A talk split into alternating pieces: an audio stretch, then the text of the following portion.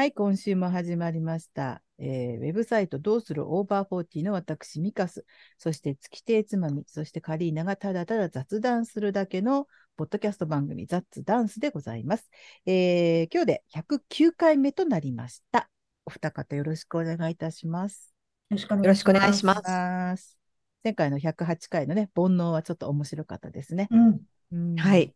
いろいろ面。白かった。お話ししてても面白かったし。ねえ、なんか、煩悩、煩悩っていうか、皆さんのこう、夢とかね、うん。秘めたなんかこう、うん野望じゃないけど、みんなね、心の中はドロドロしてるわけですよ。うん。ね、あとこう、願いがあるわけですね。うんかぶせて自分も抱き上げしていたってことができてよかったです。ありがとうございました。楽しかっあたです。りがとうございました。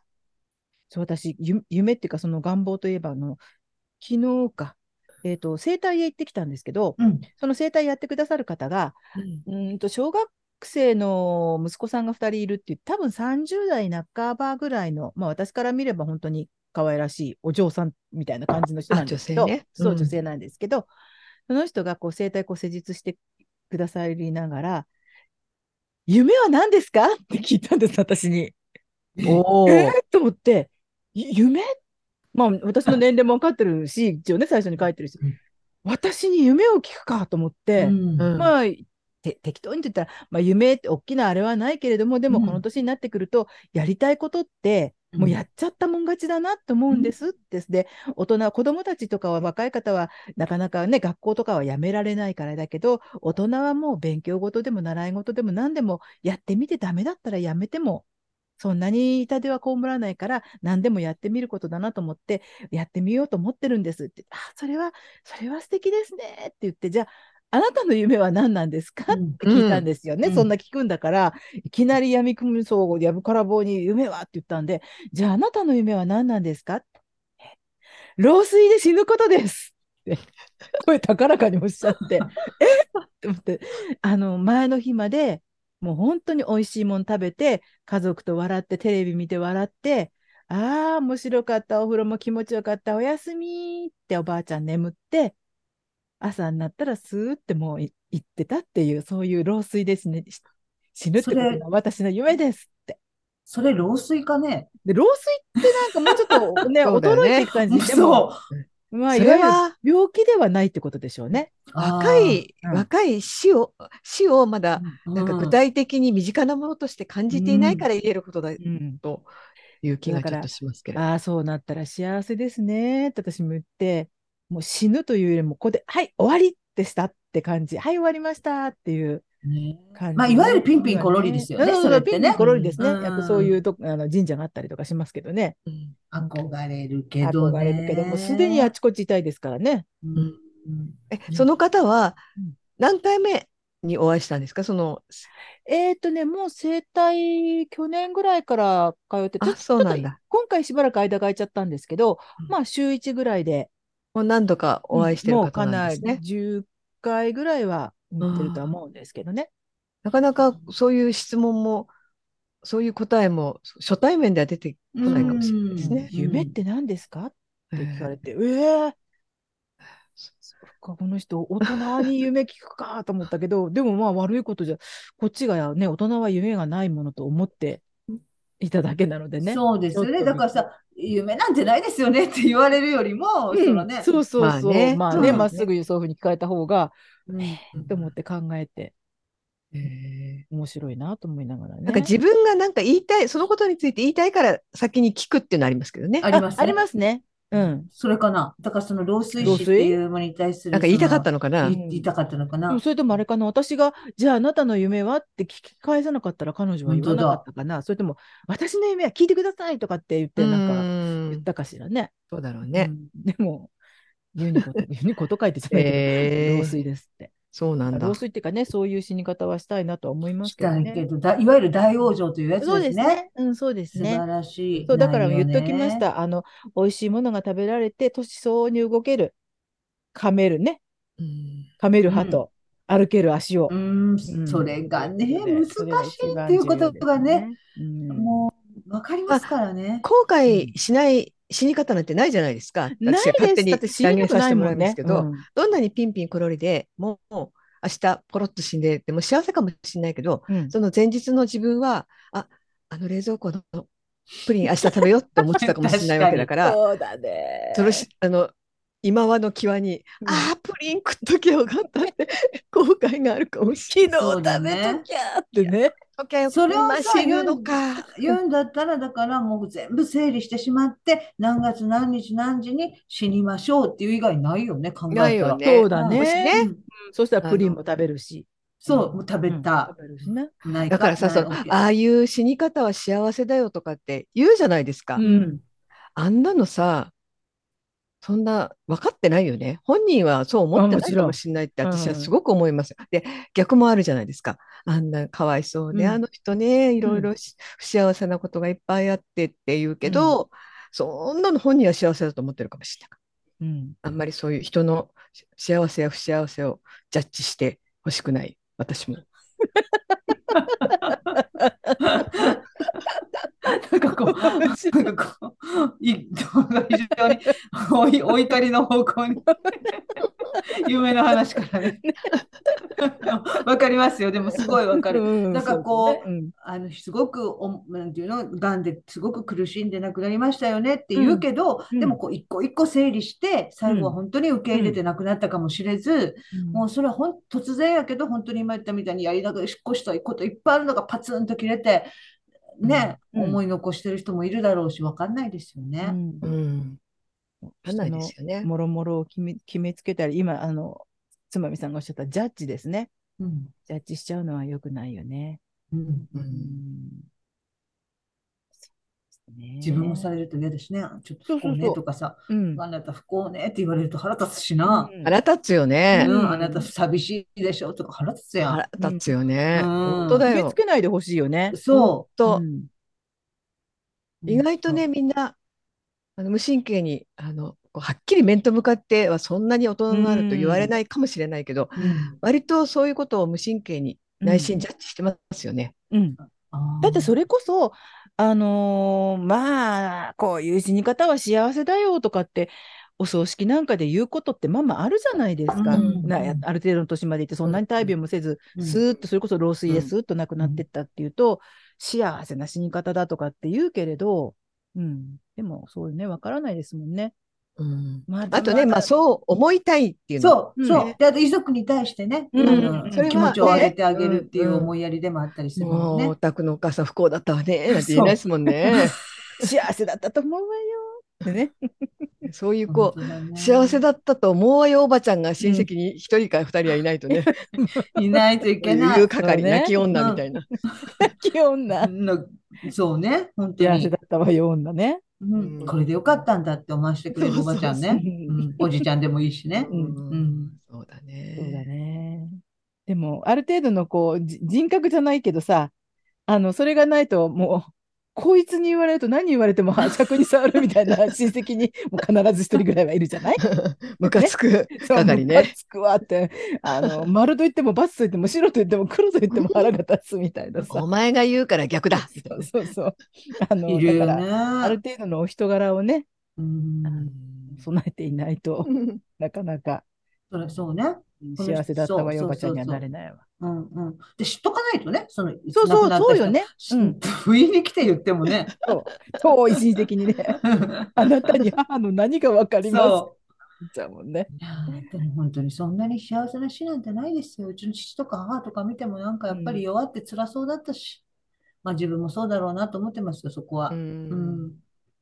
そうだね。うん。だよね。だってそうだよね。前日までさ、美味しく食べて、カラカラ笑って暮らしてたんだったら、もうちょっと行きたいもんね。それはそうか、それ普通もっと生きるって。将来の展望、意外とあるよね、そうにしてみれば。せっかくそうなのにさこんな元、気なんだから。次の日死にたくないもんね。うん。ねていうか、普通、まあもちろん突然亡くなる人もいるけど、そういう人はやっぱ翌日も元気っていうのが、まあね。まあね。だから老衰、衰の先に、その翌日に死がある老衰の衰はもっと衰よ。もっと衰えて衰えるんだもんね。大抵の場合はね。大抵の場合は衰えてますよ。うんね。そっあか。、そうです。カリーナさん、あれですね。あの、記事にコメントをいただいたと。あ、そうなんです。そうですね。じゃあ私の方から読ませていただきましょうか。お願いします。お願いします。全部読んでいいですか？どうはいぞどうぞ。わかりました。はいえっと、あの、この前ね、あの、煩悩のところに、あの、煩悩をくださった島さんからいただいてます。読みますね うん。カリーナさん、モテたいという煩悩で取り上げていただきありがとうございました。すごくすごくすっきりしました。今まで人に話したことがなかったのですが、皆さんに小さいことじゃない、それは気にしますよ、と共感していただいて、もう泣きたくなるほど嬉しかったです。皆さんによしよししてもらったような、うん。選ばれる、選ばれないのポジションは流動的だ。そもそも戦場に行かないという実践的なアドバイスも大きく納得。思私ねえば、あ、それ、そのさん のね、思えば私はいつも丸腰でリングに上がっていました。選ばれない時の気持ちばかりにフォーカスしがちでもありました。けれど同時にそうやってボロボロになったことも案外自分の養分になっていたのかもと皆さんに聞いていただいて気がつきましたうん。つまみさん、妙齢についてありがとうございました。ありがとうございましたつまみ。さん、やっぱり深い意味があったのですね。イエイ。深いのか な？深いのかな？えー今後、機会があれば、友情についての皆さんのおしゃべり聞いてみたいです。私は友達に恵まれていることが自分の何よりの自慢なのですが、最近ふとそんな友人たちと会ったりおしゃべりすることが面倒になることがあるのです。それでなだけでなく、ちょっとしたやりとりにイライラしたり、もやもやしたり、以前もいろいろあったとは思うのですが、結構さらっと受け流していたような、これも妙齢によるものかもしれませんが、もしよろしければ取り上げていただけたら嬉しいです。ありがとうございます。ありがとうございます島さんにはステッカーを一枚お送りし 本当ね、送りたい結果を作った暁には。作った暁にはね、本当ですね。あの雑談ステッカーをお送りします。本当ね5枚貯めると、なんかね、もうなんかと5枚貯めると。と、あの、あれです、あの、雑談クリアファイルが送ますのでね、食べていただきたい。送りたい、いい送りたいな。グッズ作るか。グッズ作りましょうよ。ね。まあまあ、でも、友情ね。友情面倒な時ももちろんありますよね。うん。うん。あのあのこの人がこう嫌だとかこういうとこが嫌いとかそういうのとはまた別としてなんか人とこう会ったり話したりすることがとても億劫に感じる時もあるし、うんありますよねなんか、うんうんあとそりゃだっていくら友達だって言ってることにもやもやっとすることだって当然もやもやね。ありますよ。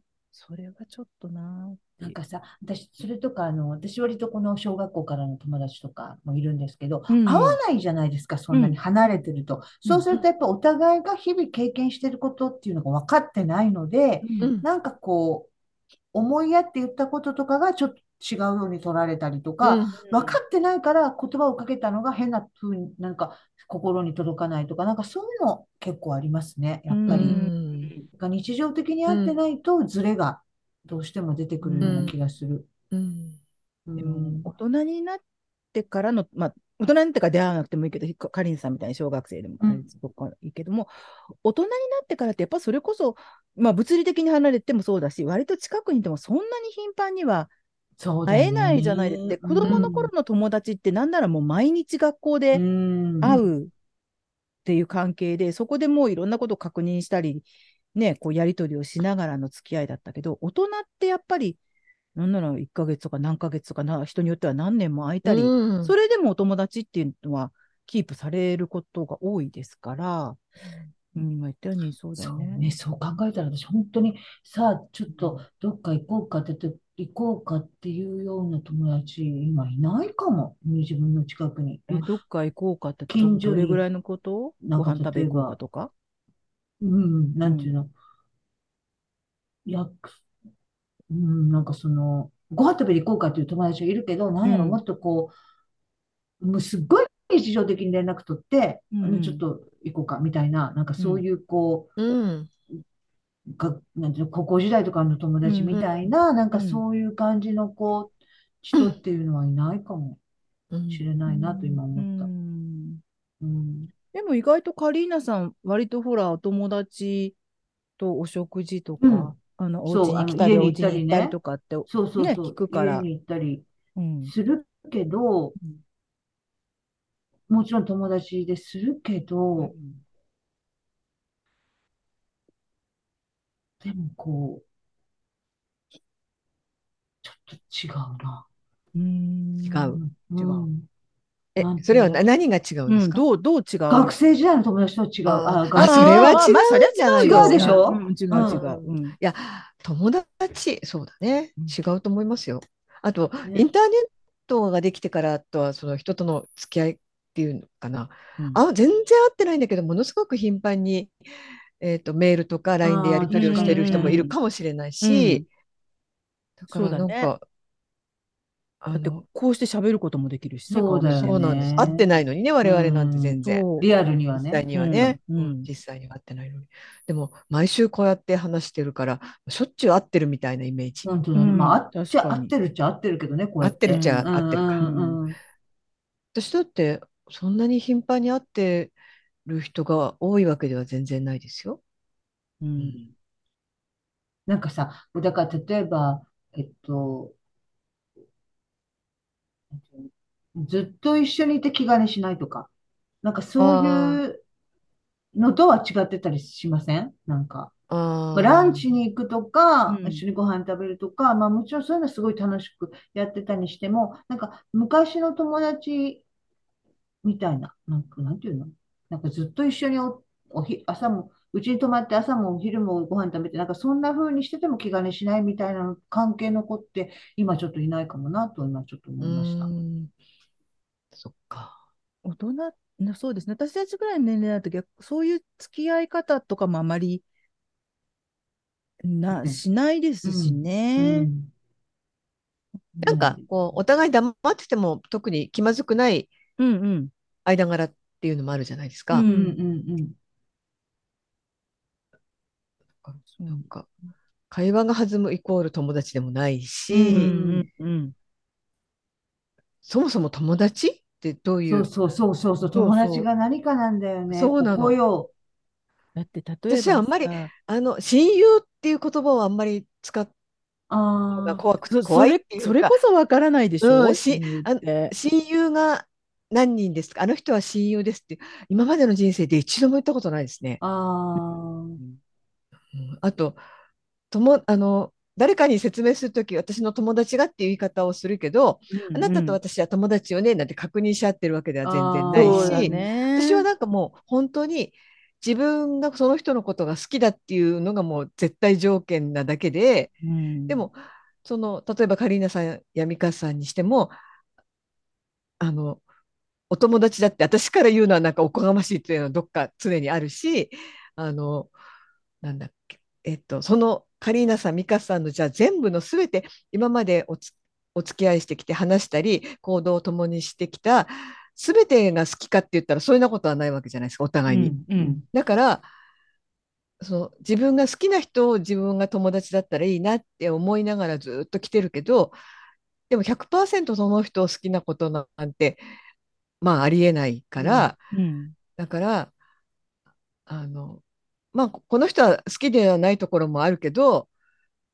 許せるっていうとなんか自分を上に見てる感じはするけど、嫌な嫌な部分っていうかなあんまり自分とは話が、あ気持ちが違うところがあるけど全然それでも平気っていう人が私にとっては好きな人あ、なるほど、なるるほど。ね。かな。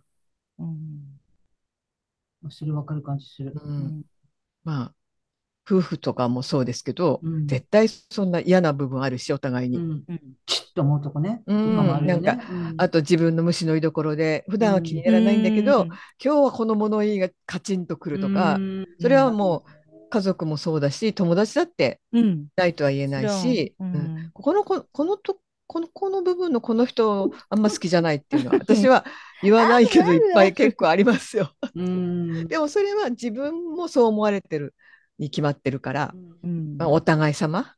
うんでもその人が例えば私に連絡し取ってきてくれたり特に用事もないのにあの連絡してきてくれたりうんこっちからもなんか特に用事ないけどあの人に連絡してみようって思えればもうなんかそれでありがたくてもうそれで友達だと私は思っているっていう感じ。うんだからなんかその私はえっと、確かになんか私こう言っちゃうとすごく誤解されそうなんだけど友達が自慢ですっていうのがちょっとよくわかんないの。ああ、友達うん、あ私は友達が例えば友達に恵まれてることとかうん友達が多いことが私にとっての自慢ですっていうのは私はあんまりないかあな。あああんまりそういうふうには考えたことない。うんうん自分ががいい人、自分の周りにいい人がいるっていう感覚なのかな。うん、そうだね。あ、自分にとってね。うんううんん、あの、うん自分が付き合ってるまあ人たちがいい人だよっていう意味で書いてはんのかなと思ったそうだね、そうだ。ね。ミカさんと話してると楽しい、カリーナさんと話してると楽しいっていう、その、いい人はいる、いっぱいうんいるけど、うんそうだね。なんかこう、相対的には、主観的にしかあんまり考えられないなって思いますね。皆さんはどうですか？私、この人は友達、でもこの人は友達じゃないっていう、なんか、こう、ライン、うん。あったりします。友達と知り合いとかね、うん、なんか、言いー方をあれすればね、うん。この人あと、あと、友達って呼んでもいいのかなって思うこともありますよね。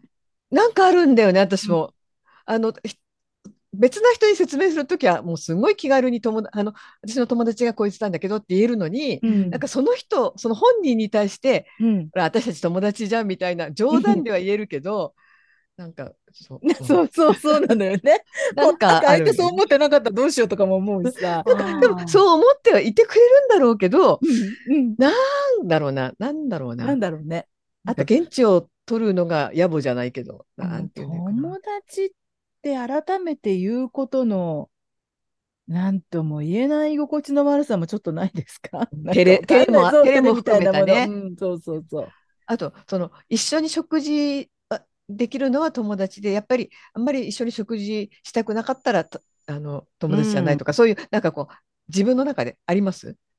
美香さんあるんじゃない？食食べるっていうああ、ことすごく大事。じゃないですか。うん。あの、だから大人だからもちろん誰とでもしなきゃいけなければしますけれど、でも、やっぱりちょっと居心地の悪さを、とも、多分友達じゃない、友達じゃない人。うん、でも、うん、居心地の悪さっていうのはちょっと感じる人もいるのでうん、その人はまあ友達ではないし、もしかしたら友達になれない人なのかなとかも思ったりはする。あうんうちはね、なんかね、母がね、私がまたちょっと若い頃に、いたずらに友達を増やすなって言われていて、あ、ーうん。言ってましたね。うん。うん、そお母さんに？う、そう、母がね、多分、20代とかその頃ってほら、それこそ友達の友達はみたいな感じで、わーって大勢でまあ私もあんまりそういうのは得意ではないけれども、でもそういう環境にいたりするじゃないですか。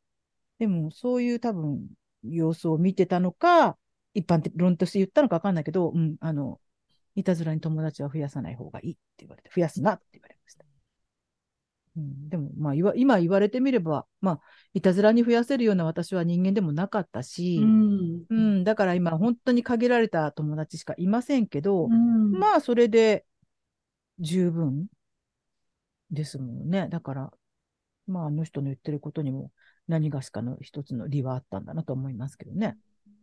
うん、でも、ありますよ。私、やっぱ友達っていうか、月に大体い月1ぐらいで食事に行く友人がいるんですけど、うんうん。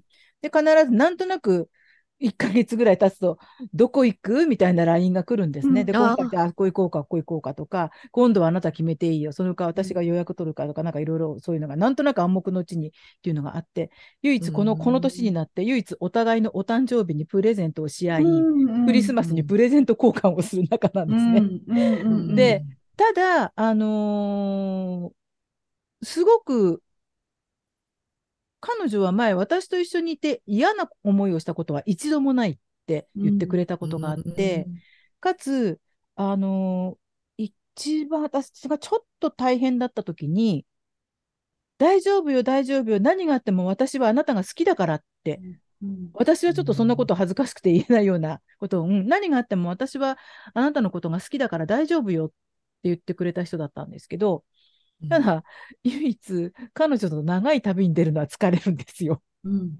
っていうのは、、彼女は途中で、ちょっとこう、あの、緊張というか楽しさの糸がプツンって切れる長時間いるとあって、うんちょっとお気持ちがどっかへ行っちゃって、うん今ちらに対してバリアを張る瞬間があったりとかして、ちょっと疲れるので、うん。うん、彼女と泊まりの旅行には行くまいっていうふうに思って、なるほど。それはお互いのために。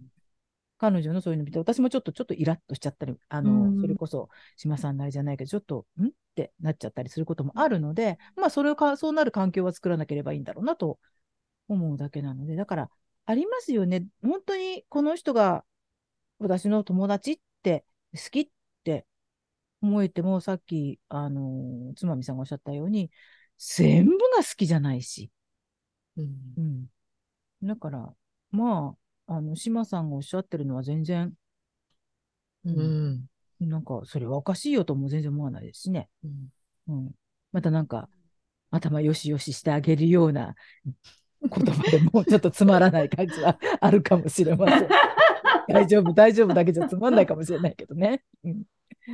まあでも私もそうかな、なんかそうかなってな、私ものもがどこにかかるかちょっとわからないで言ってますけど、うん。やっぱりその人を思ってる時に、あ好きが勝ってるっていうのが、うん。やっぱり友達うん。かなっていう気はしますね。うん。その、自分の昔、学生時代からのずっと友達とか。うん。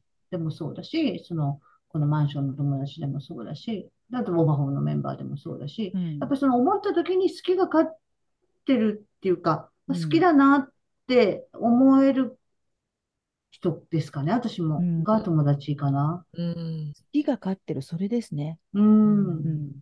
だからいろいろあるけど、でもうん好きやねん、みたいな。そうだよね。うんうん。損得じゃないしね。そう。まあ、あそことか、ほんまもうちょっとなんとかしたらいいと思うけど、まあ、それも含めても好きやからみたいな。うん。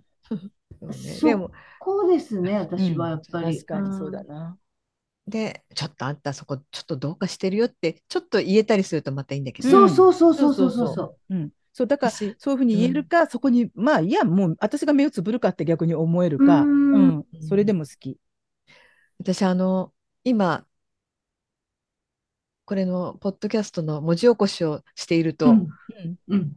それでパソコンの調子が悪いうん。非常に悪いんです皆さんうん悪いんですよ、うん 今今なんとかねあの断末魔のあのパソコンで皆さんとお話してますが 老衰のね。うん。はい。老衰だね、そうだね。そ。れでいつねあの全てダメになるかわからないので、まあ、データを保存してるんですけれど、うん。でその文字起こしもねせっかく始めたので、まあ、当然それがあの全てダメになったら大変なので、うん。ん USB に入れました、うん。入れましたがなんかそれだけでもちょっと不安で、うん。皆さんに送りつけたわけですよ カリーナさんと。あそれもあったんだね。はい。これ、保存なわけですね。書いてあったじゃないですか。そうなの保存そうそうよ保存の意味でから。送りつけときゃ。はいうん。あそうだったっけ？そうですよ。それで、だからすごく中途半端なあのところで終わってる途中、第10回から17回だから18回、大した回数は稼げなかったんですけど、うん。それを皆さんに送って、まあうんその文字起こしをした時にも私ちょうどそこで言ってました。あの憎まれ口を言えるようになるとすごく楽しいってその相手に対して。あー確かにだからさ、ねカリンさん何バカなことしてんのよとか、うん。ミカさんあそんなことしてるからミカさんダメなんだよとかってうんうんうん私はねそれが言えるとすごくその人が好きなの。好好きってことなの。あだか、らあのもしかしたらねあのカリーナさんとミカさんちょっといくらなんでもね月手つまりそんなことまで言われる私藤合いはないわよって 思ってたらごめんね。ー 思ったことは一度もないよ。あでもわかるな、そうなの。それは。うん。もう嬉しくてしょうがないの。そういうこと言え言えあのいあこの人に言っちゃったって思う。うん。ちょっと作為的なのかもしれないですけどね。自然に漏れ出てるっていうよりも、うん。言うぞ言うぞって言って、うん。ああ言った。もう楽っていう、そうか。そうなんだよね。意外とねうん長い付き合いでもそういうことは一切言えない人もいるんですよ。うんありますね。うん、それはあるかもしれない。な何の違いかは分からないけど。かこうね、あの、お互いにいたわり合ってるようなやりとりについついなってしまう関係の人も長い時間なのにね、こんなに長い付き合いなのに、それこそ学生時代からの付き合いなのに、それダメだよって言えない。相手ああ、あるね。あ、ねなんやろな。本当ね、不思議ですね、それうんは。でも割と最近お知り合いになってもなんかそのハードルを軽くクリクリアというか、飛び越えられる人もいるし、まあキャラクターにもよるんでしょうけどでもねそこで判断を間違えるとねなんかああなすごい慣れ慣れしい失礼なことをうんうん 言うやつってある種の言って、賭けですよね、それは。そうですねまあ確かにそうですねそれ関で係性の。ううんん距離をこうどんどん置かれた人も多分いると思いますよ、私、自分で気がついてないだけで。うん。そういうのはありますね。そうね。っていうか、自分がそういうふうに言ってもらえると嬉しいのかな、私。なんか、あ逆に自分もってことう。んうん。うんうん。そうなんかさ、その、1対1、友達の人1対1で考えがちだけど、うん。その1対1ってやっぱりこう、話もこう、ずっとこう、なんていうの？あの、パスをし続けるみたいな感じで、あうん。出ぐ出先、出口っていうか、がないじゃないですか。うん。3人とか4人になっていくと、まあ、もうちょっとこう、一人、うん黙っておいていいば、いい時間もあったり、うん。でちょっと違うことを言え、全然違うことを言えたりとかっていう風になっていくから、うん。ちょっといるのが楽になったりもしますよね、増えると。で、それで私が割と好きな状態っていうのは、その、そういうふうに4人とかでいるときになんかもう楽しくてたまらないっていうか、うん。なんか楽しいってなってるの好き。なんてかわいい。わかる。ランチでも井戸端会議でも、まあ、こういうのでも何でもいいんやけど、うん。その、あるよね。あ、今楽しい。そう、今私めっちゃ楽しいってがあるねここにいる人も好き、もう楽しいってなってる、うんあの感じうんがすごいハッピーで、うん割と1対1でなんかすごいこう、絆を感じてるみたいのよりも、むしろそっちの方が好きかも、自分は。わかります。うん、なんかその、あ、これ楽しいとか、で、なんかその、それぞれがそれぞれのキャラで、なんかその話をできてて、うん。うん、みたいな。うん。なんかそういうのが好きかな。うんそういうとも、そういう関係、なんか友達っていうのを想像するときも、ほら、あの、なんだ、あの、旅立ちのさ、うんことを想像するときでもさ、なんかこうみんなバラバラのとこにいて、で、ちょっとこうカフェ場のところ、ミカステかなんかにさ、みんながパラパラっと来て、で、なんか和やかに喋ってて、また去っていくみたいな、それぞれのとこに行くみたいなのを割と想像するから、うんうん1対1とかよりもね。うんだからやっぱそういうのの方が好きなんかも。なんか、うん。複数いて、うん。なんかいろいろ喋ったり喋らなかったり、本読んでてもいいし喋ったり、なんかそれがすごい居心地が良くて、楽しくて、ああ、幸せっていう状態が好きなんかなと思う、自分は。うんそういう友情がいいな、あるとしたら。うん。こう1対1でさ、どれほどあなたは思ってますかっていうことになると、ちょっとやっぱしんどいっていうか、こう、それ測るもんないやん。だって、うん。ね、うん好きと嫌いとかも、この発言でちょっとカチンときたりもするわけやから、は来たり、この発言でがっかりしたりもするわけやから、その、す本当に友達かっていうのは測るもんっていうのは1対1の関係にはあんまりないから、うんそしたらやっぱりもうちょっとこう開けた場所で一緒にいるのが幸せみたいな状況の方が好きかも。うんそんなんからいかいいかな。うん。うん4、5人とか、そういうの結構好きです。あるね。なんか、今多分一番幸せかもしれないって思う楽しい瞬間ってね。うん。あのね別に特別な経験とかしてるんじゃなくて、そう、何人かで話してて、ねものすごいバカな話がものすごい面白くて、うん。なんかヒーヒー言いながら笑ってるそのうん瞬間に、なんて幸せなんだろうって思うのね。誰も排除されてなくて、そこで。うんで、なんか自分も明確にその一員になってて、で、一緒に楽しんでて、みたいな状態ってやっぱり幸せよね。ねでね、後で思い出そうと思っても何話してたか全然覚えてないんだよね。そん。そんなものだよね。うん意外とそう。だからさ、何でもないようなことが幸せだったと思うってのは名言だよね。うん本当に。名言、名歌詞。うんロードだね。もうロードだね。ううんんほんとね。うんそう、やっぱり受け入れられてるっていう感覚とか、受け入れてるっていう感覚とかっていうのが両方きち、ちゃんとある状態ってすごい幸せやから。そうね。うん。そうだね。で、4人とか5人になるとさ、ついさ、あ、今私はすごい楽しいんだけど、これ、あ、今この、あ、ここにいる、なんとかさんって大丈夫？大丈夫？なんて気にしたりもするじゃないですか。ああるあるあるある。そういうのが全くなくなる瞬間、いいよね。そう、そのそこだよね時いいよね。うんうん。ある。うん。正雄さんもあるって。まささんね。どうした？じーっと私の美香さんが幽霊のようになってるよ。正雄さんもか、あ、今下半身も映った。うん。うんあえー、そこに座るかい？今、美香さんの前に正雄さんが座りましたうん。テーブルというかね伏。せた、犬で言うと伏せたみたいになってるのかな。ね。うん、ちょっと座ってますね、うん。ちょっと好きにさせておきましょう。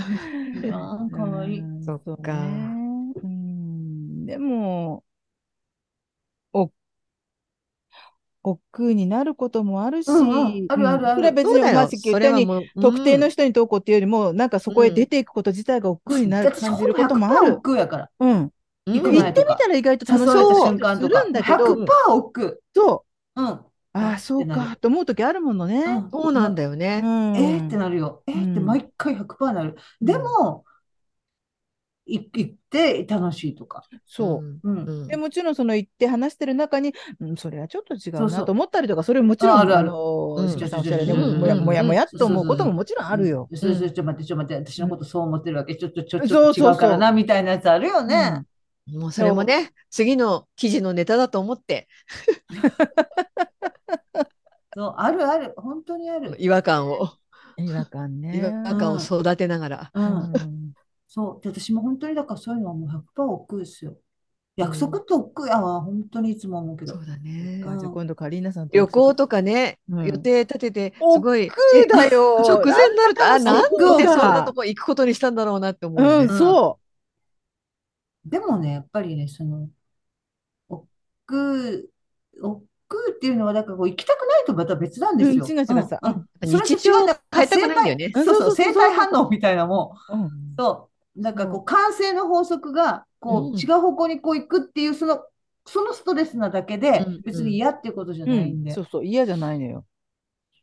だけど、じゃああでも絶対一度はめんどくさいって思う。めんどくさいよ、毎回億劫だよ。もう、ささんといてるくらいの億 じ劫よこ。の、この3人でなんか集まる約束した時にはもう、あ、出発しながら、あ、今頃みんなも億劫だと思ってるんだなと思えばいいわけね。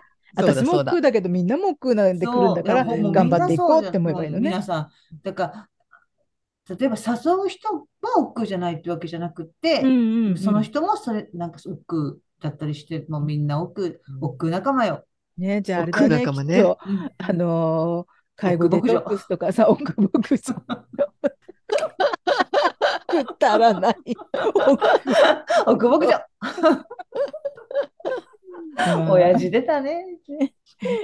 あのーね、介護デトックスとか、魔法祭りとか来あれてくださった皆さんだったらね。だってあんなのさ、本当は来なくたっていいんだもんね。そう。で、私たちやらなくていいんだからね、あれもうも。本当のさ、なんか近しい友達に会いに行くわけでもないのにさ、ね、ぶっちぎったって何でもいいやつね、あれだもんね行。く寸前まで皆さん億劫やったと思うよ。ねもう申し訳ない。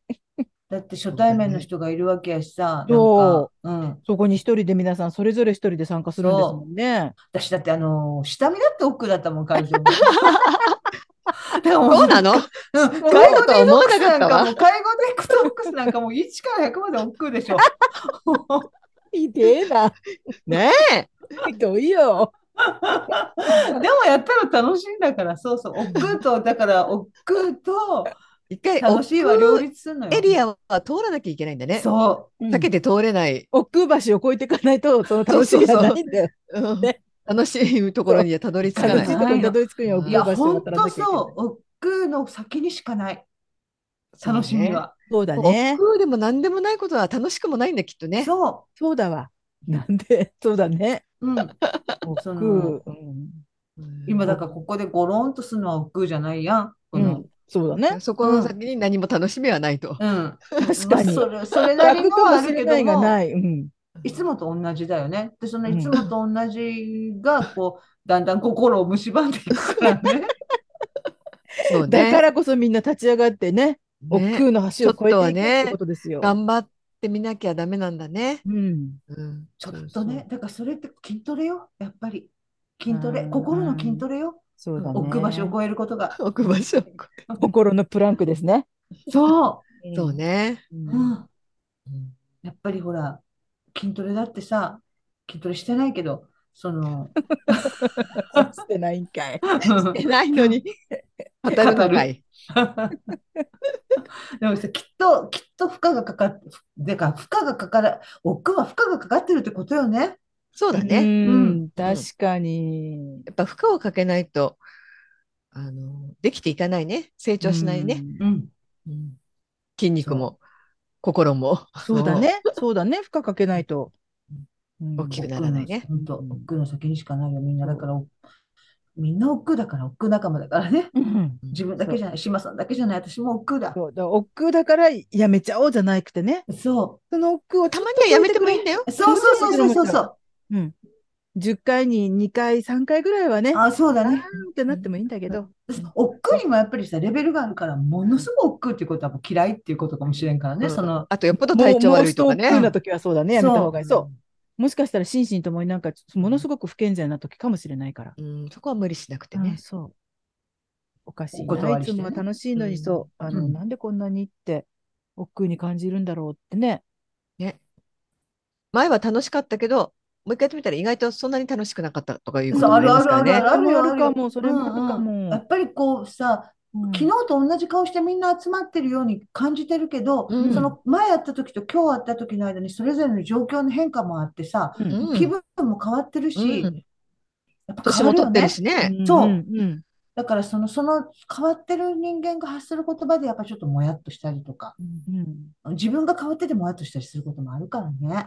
変わりますもんね。何でもね同じ状況はないですもんね。そうだはい。ね。あ、それで私思い出した。お、あの、オリエンテーションの話していい？あそうだそうだ。オリエンテーションうん。いっぱいしたんですけど、火曜日が特にメインで、うん。えっと、2時間目以外の1、3、4、5、6の5時間をオリエンテーションしたんですよ。うん1年生に。1組から5組なんですけど。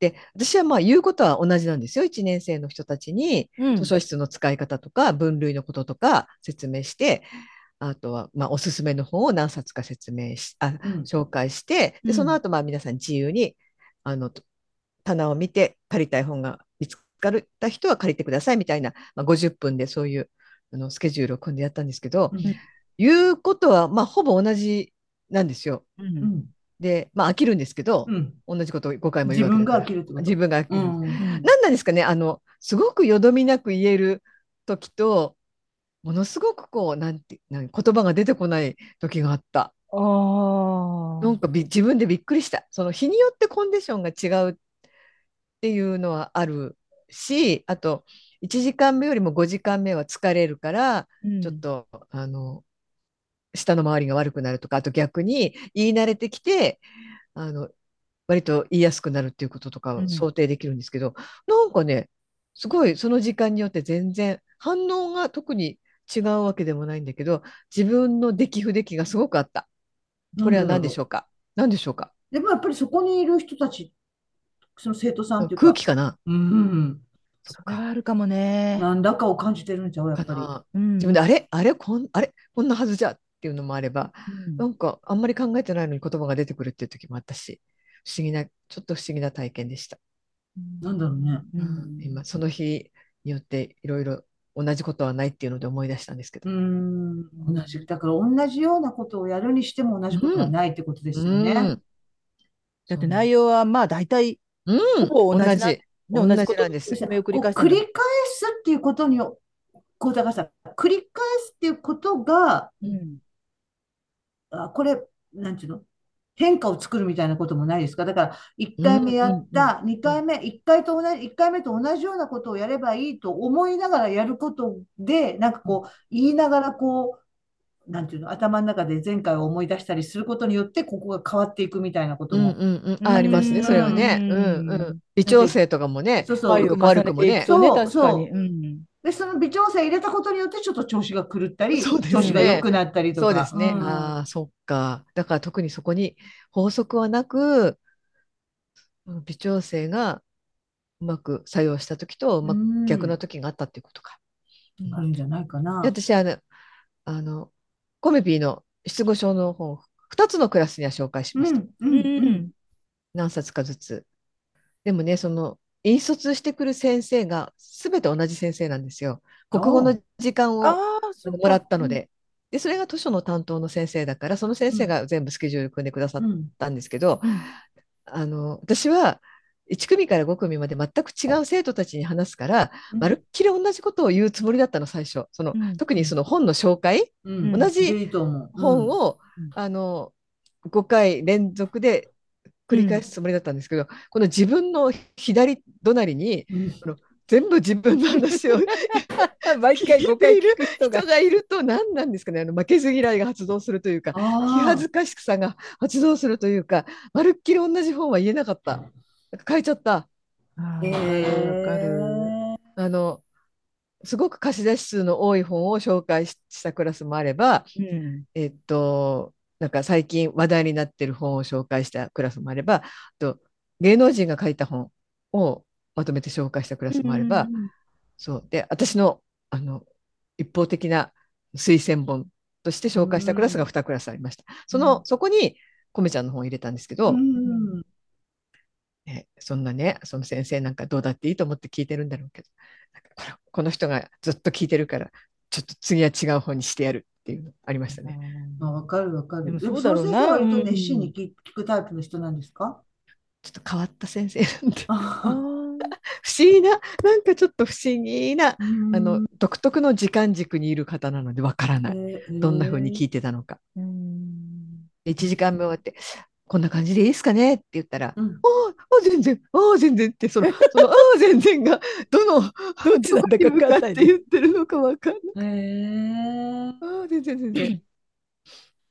じゃあ先生はその本が変わっていってるということにどういう興味を持ったかっていうことのこのフィードバックみたいなのはあんまりないタイプないですね、一切ね。で、先生、私の割と隣にいたので、うん話してる時の先生の表情も一切わかりませんでした。ね隣に座ってたので。うんそうなんだよね。だからその、生徒に向けてやってると同時に、うんそこにいる大人に向けてやるからね。そうなのよ。うんやっやると思ぱりね。やっぱり存在は意識しますよね。そりゃそうですよ。だからあの参観中の先生とかもさ、こう、ものすごいいろんな邪念っていうかさ、うんうん保護者の表情で、うんあ、これめっちゃ退屈な授業と思ってんちゃうかとかさ、うんなんかすごいのいろいろあるよね。大人、うん。生徒には先生いつもと違ってちょっとこうそうねそうそう。うん。意識して喋ってるってうん思われるから、あんまりわざとらしくはしたくないとかね。ねありますよねあると思うな、絶対。いいとこ見せたいし。うんそ。りゃそうよね。う。うんん。うんでも疲れましたねね。うん疲れましたね。疲れると思う、そんなね。5時間。うん手応えありました？やっぱりクラスによって違った？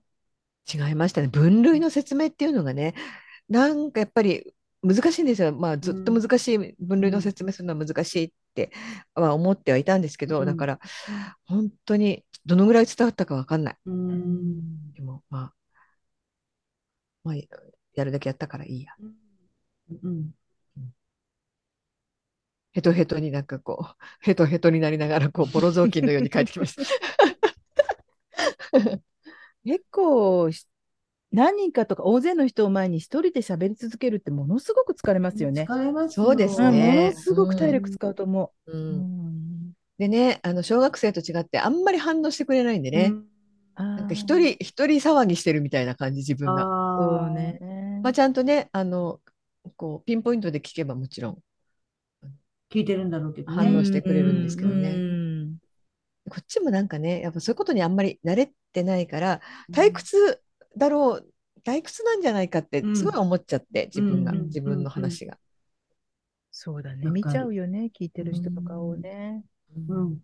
こうタイムラグこうさ、こうフィードバックしていくから、喋ってる方はうん。反応とか、隣の先生とか、そういうのね、どんどんどんどんどんどん、で、こう発言していくから、やっぱり、あれは、疲れるよね。これは本当に慣れですね、きっとね。うん。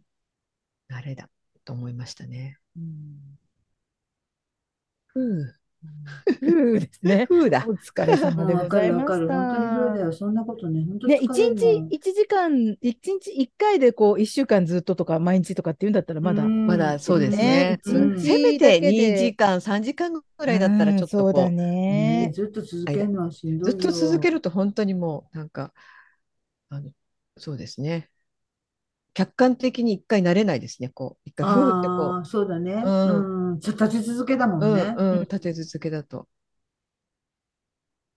そうだね。疲れるわ、それは。お疲れ様でしたお。疲れ様でございました、本当に。ありがとうございます。つばみさんも頑張るし、それでパソコンも頑張っている。家に帰るとパソコンが、そうだね。パソコンは暴動を起こしてるね。そうそうだね。いつどうなるかと思うと怖いもんね。パソコンが調子悪いのって本当にストレスですね。う。うんんうん、わかるわかる。もっと早く買って準備しとけばよかったんだろうけど。それがなかなかね。うん、でもほら、今こうしてまた動いてるし。なんかほら、じゃあもう買い替えようって決めると意外と大丈夫そうな気もするし、うん割とね、家電とかって。あとなぜか、髪の毛もうそろそろあまりにも長いから切らなきゃいけないと思って美容室に行って、美容室の鏡の前に座った途端、あれ？なんか割と良くない？ある、そういうのある。あるよね。なんか長さちょうどいいじゃんみたいな。でもう早く切りたい切りたい、もう嫌だ嫌だと思って、うんやっと予約取れたし行ってこようと思って、うんはいっつって、はいって座ってこうかぶせられて、あれ？いいじゃんって思うときは結構あるよね。そういうのあるよな。あるね。あるある？そういうのってなんか、うん。まだつまだいけそうだなとか。まだいけるっていうやつねまだいけるそうなのままだいける。まだいけるにどこでううん。んそう。終止符を打つかっていうの難しいよね。もう完全にね、もう、うん。ううんともすんとも言わなくなっちゃったとか、うん。そうなればあれだけど、そう、うん、電源も全然入らないってうんいうんだったら、そう、そうだったんですよ。うんあら、そうだったんですよ、本当に。だから今ね、こうやって動いてるのが本当に不思議でしょうがないの。そうだね。うんとあれ？あれ？あれ？あれ？まさかね？って思って、うん。もうちょっと深呼吸してまたあのやったり、あと1時間経って、人間の方がね。叩いたりとかね、うん。1時間してやったりとかしても全然ダメだったから、ああ、もう完全にって思って。うん。で、結局、なんかそれ変えるといろんなデータとか、ななんか最初めんどくさいじゃないですか。あれがめんどくさいんですよ。うん誰が全てやってくれればいいんだけど。それがめんどくさいんだよな。あ、どっか、ど、ど、ど、さんが、よかったね、カリーネさん。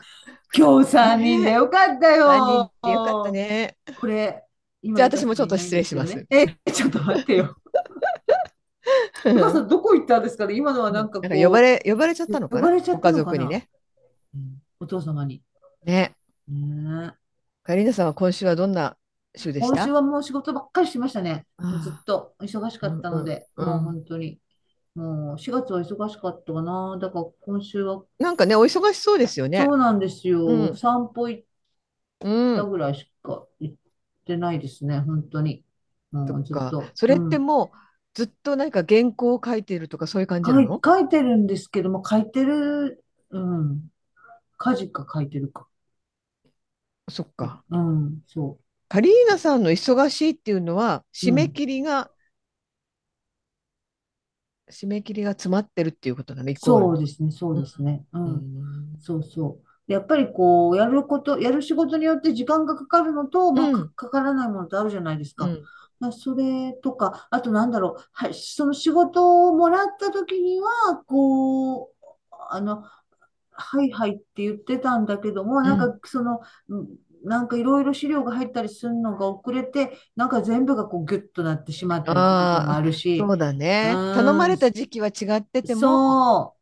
で、あのね、でも頼まれた時期に OK って言ってるから、うん。やっぱり向こうは向こうで期限があるから、うん。あ、そこはじゃあやらないといけないかなとかなると、こうぎっちりとなってしまうとか、うんうんうんまあ修正もあるしね。でも、そういうフリーランスって大変ですよねうん。なんか何時から何時までそこにいて、なんか仕事をしてて、あとは終わりっていうんじゃないもんね。そうだね。私それは大変だと思う。そこは大変と思う。私、土曜日、その、えっと、ライティングの仕事と別に、その、こう、なんていうの、ちょっと反則みたいなやつもやってて、うんそれは、今日の金曜日のこの夜に資料が来て、3人でやってるんですけど、女性。うんで、月曜日にあげるから、土曜日やって、うん日曜日ちょっとチェックとかして、うん。で、月曜日にアップみたいな感じだから、うん。あんまり土日もないんですよね。なんか土日ももうほとんどずーっとやってるから、なんかこう、あんまりそういうこう、休みの感覚がないっていうか、うん。それもちょっとね、きつそう、い。もうそれ長い、もうそれがでも結構長く続いてるので、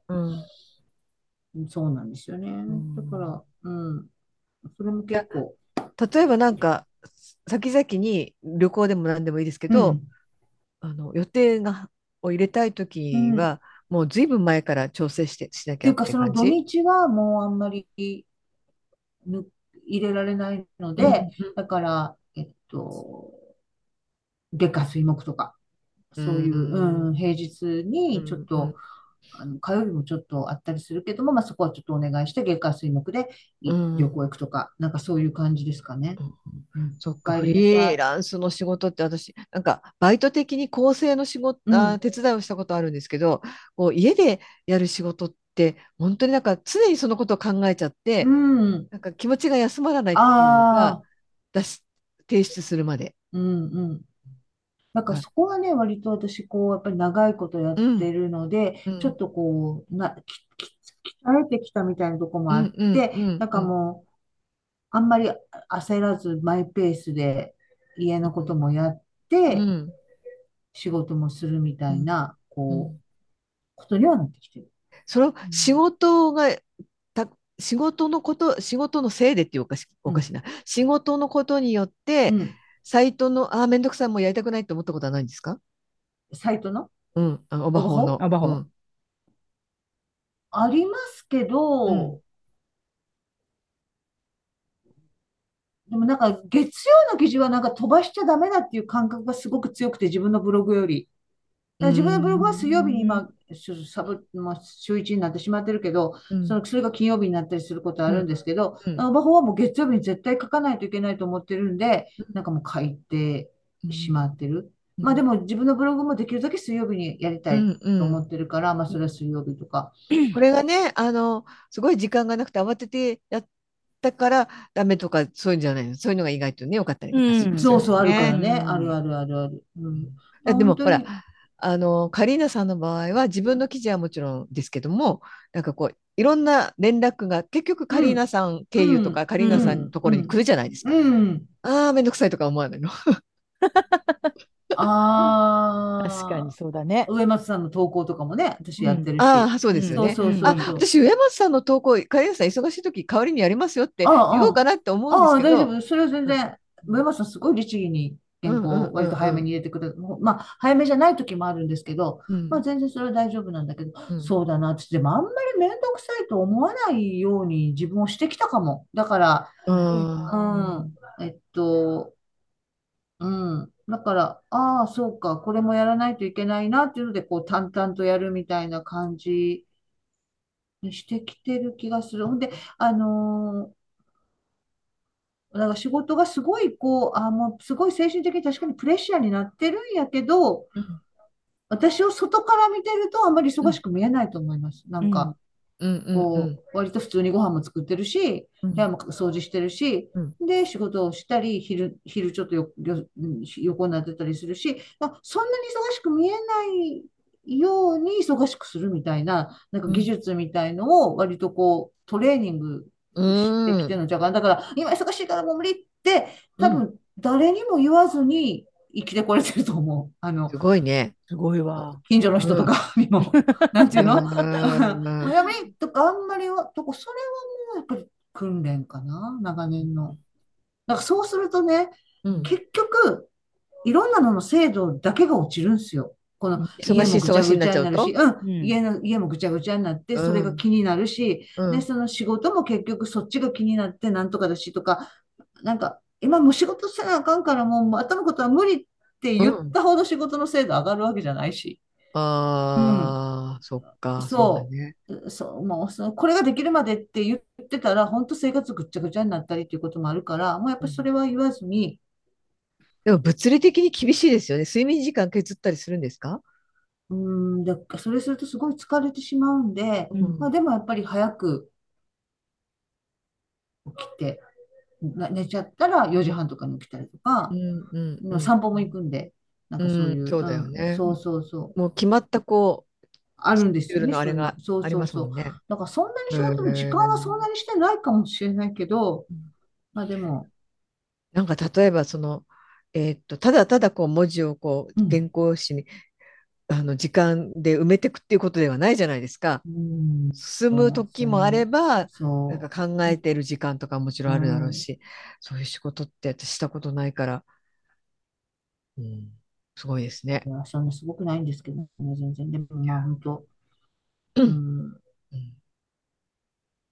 なんかか、うんもう、あんまりこう、なんていうか短縮ができないというか、何年もその、やってるような、そんなにこれ簡単な仕事やんと思うようなことでも案外同じぐらい時間かかるっていうのが不思議。うんこれが謎、文章の謎っていうか、うん。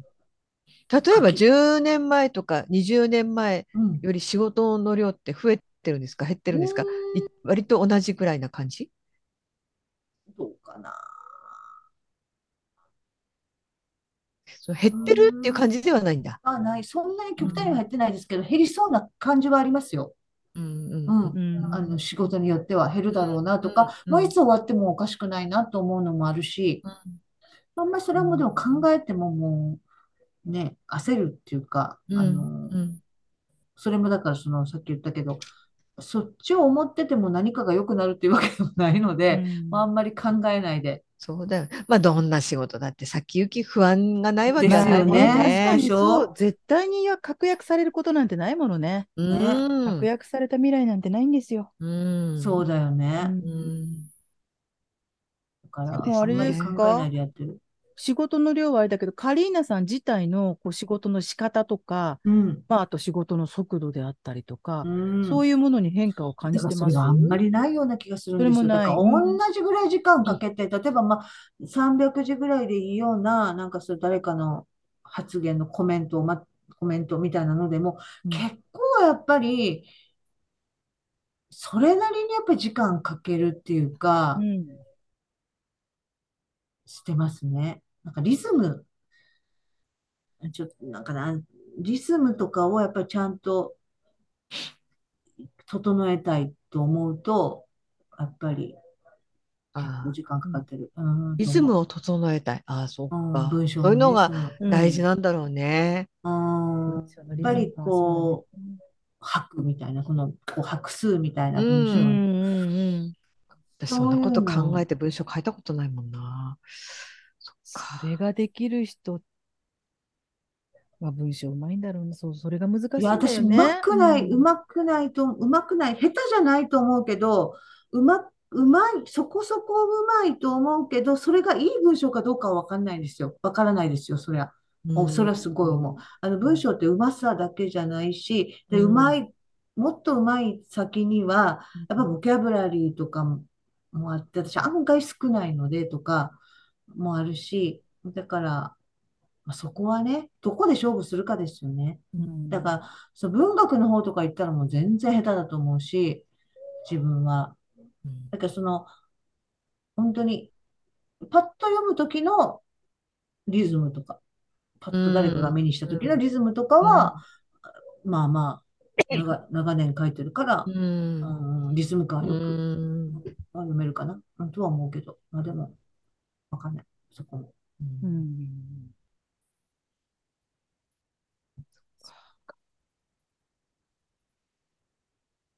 深い。なるほどね。うんでもそう、フリーランスって言われてる人の仕事って、フリーランスじゃない人からしたらすごく不思議だったり興味があるでしょうね。うん、私も今ね、ミカさんが。がちょっと席を外した時にね、うんうん根掘り葉掘り聞いてたの。ねえ、うん確かに。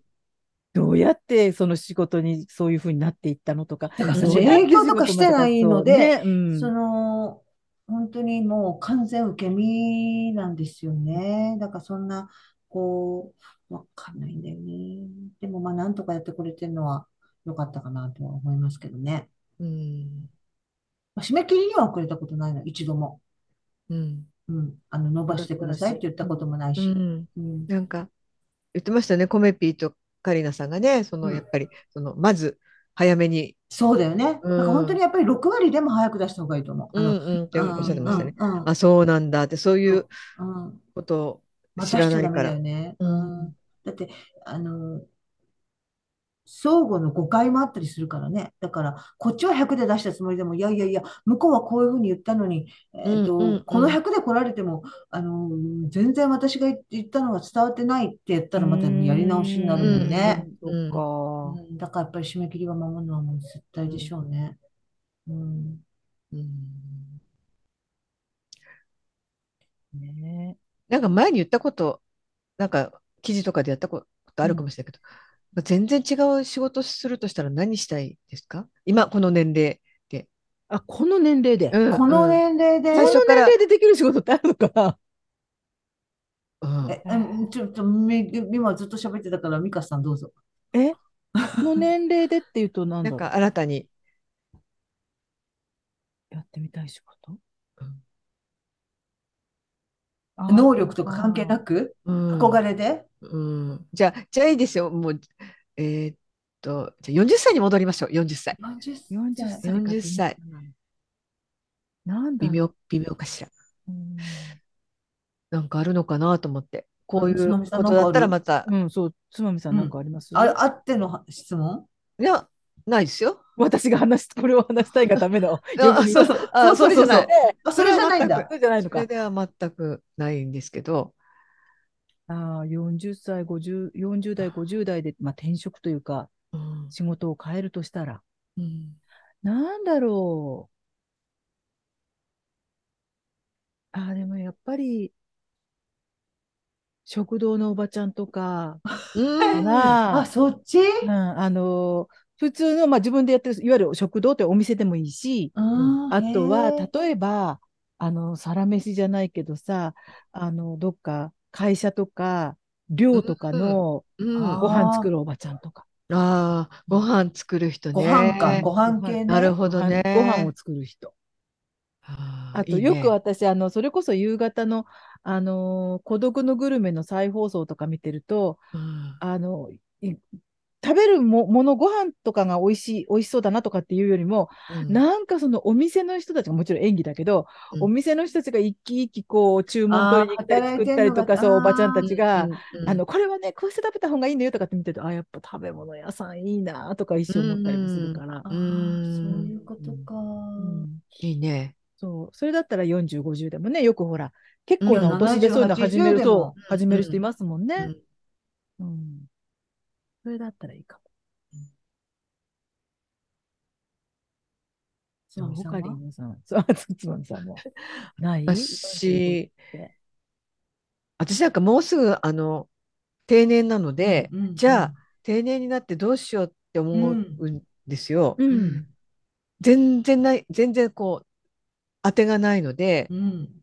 じゃあ私何、何ならできるんだろうっていろいろ考えますよね。でも何にもないいんですよね。なんかお店、お店、なんかの店員さん、うん。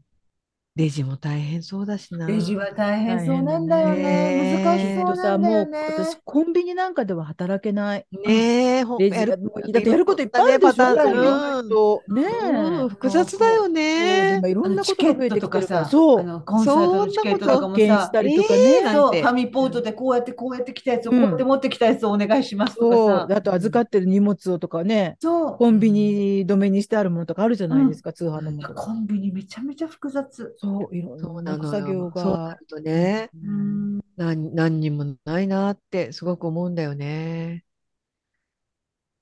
私はほら、あの、ラジオとかの裏方やりたかったんですけどね。うんああ、のメール、ファメールテーマはこ、今日のメールテーマはこれです。みたいああ、ぴったりじゃん。うん、いいかも。ね。うん、そっか。つまみさんはラジオの人だね。そうなんだようね。ん文章の方はどうなんですか？これからもっとその書いていこうとか。いいねそのねなんないですよね。ないですよねって悲しいんですけど。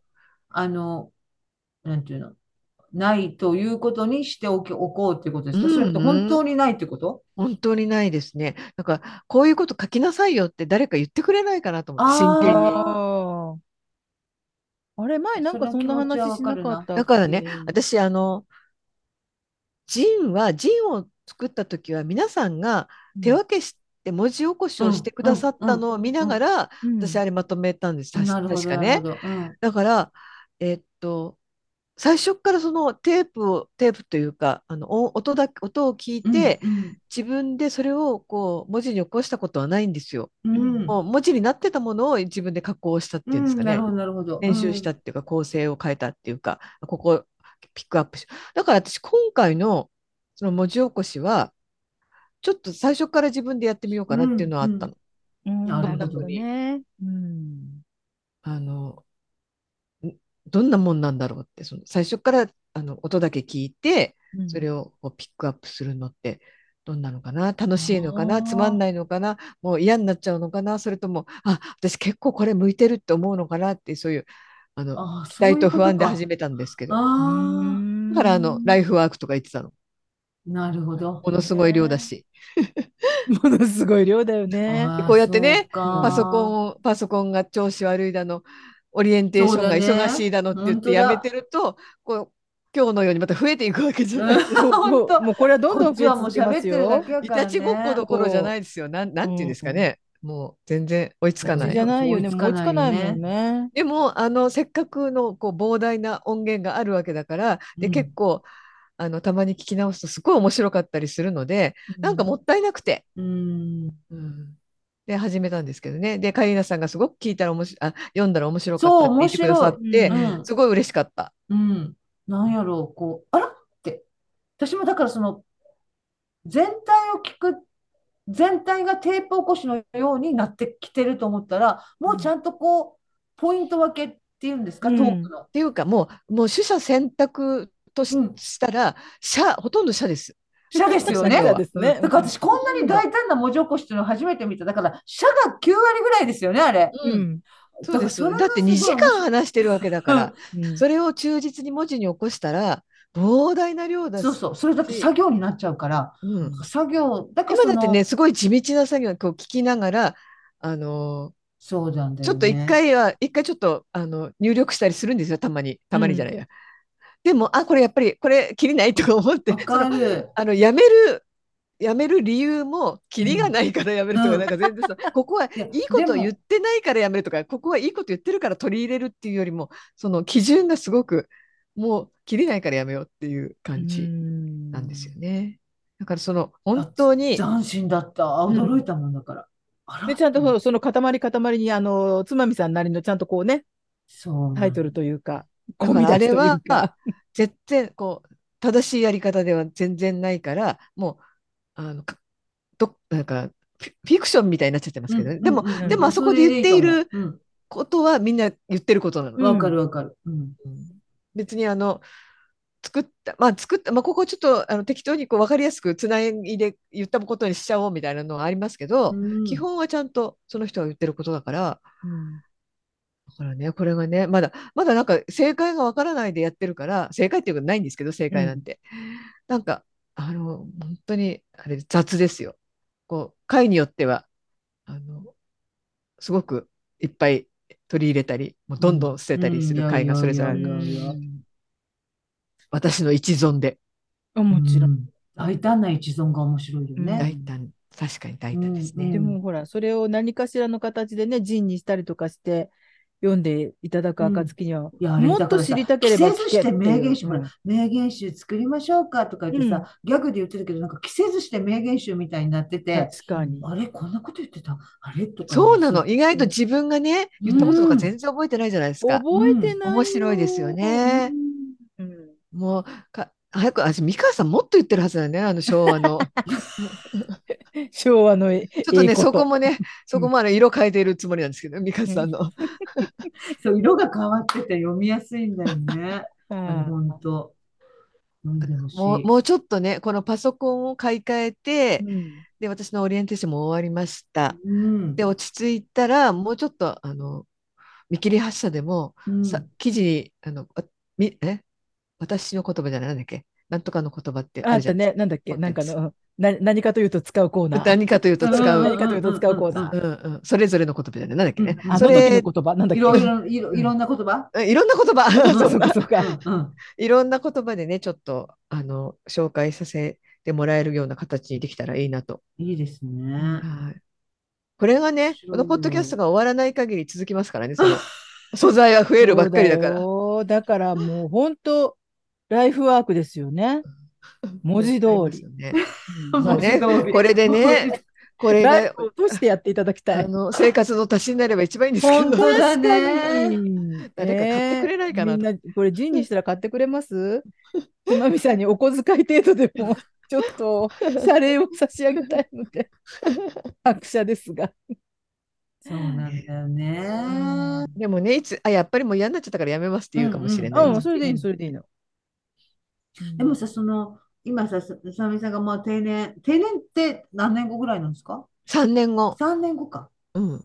で、その3年後の定年の後っていうのは、もうまたなんか絶対に働こうとか、うん働かなければならないっていうふうに、なんか自分で思ってるんですか？なんか年齢的に言うとさ、こう今すごいしどんな仕事しますかとかって話してるけど、まあ、まあ、今すごいいくつになっても働きましょうみたいなこの高齢化社会のあれがあるけどさ、うんうん働かなくてもいいっちゃいい年になってくるわけじゃないですか。まあねうんただ金銭的にはそんなに余裕がないので、うちはう。んうんうん働いた方がいいかなっていう感じ。うんまあね。そうですね。私もそうなんですよねかこう、あの、別に、あの、必ずしも仕事として結びつかなくて、それこそその、えっと、文字起こしでも何でもいいんですけど、やっぱりお金にちょっとでもなると、やりがいありますよね。なんそうだなんていうんですかも。ちろんそうだ。ね、うんあの、頑張りがいがあるっていうんですかね。うんわかりやすい意味でねう。んお手つ、なんかのお手伝いでももちろんいいんですけど、うんボランティアでもうんいいんですけど、うんあわかる。本当に少なくてもいいけね。ど。うん。じゃあ頑張ってこれをジンにして売るか。ね。うん。ジン買ってくださいって街角に。でもね、今の、ねうん。皆さんにお見せしたそのな6回、7回分が、うん。あの、これがいいなとも思ってないんですよね、私ね、やっぱり。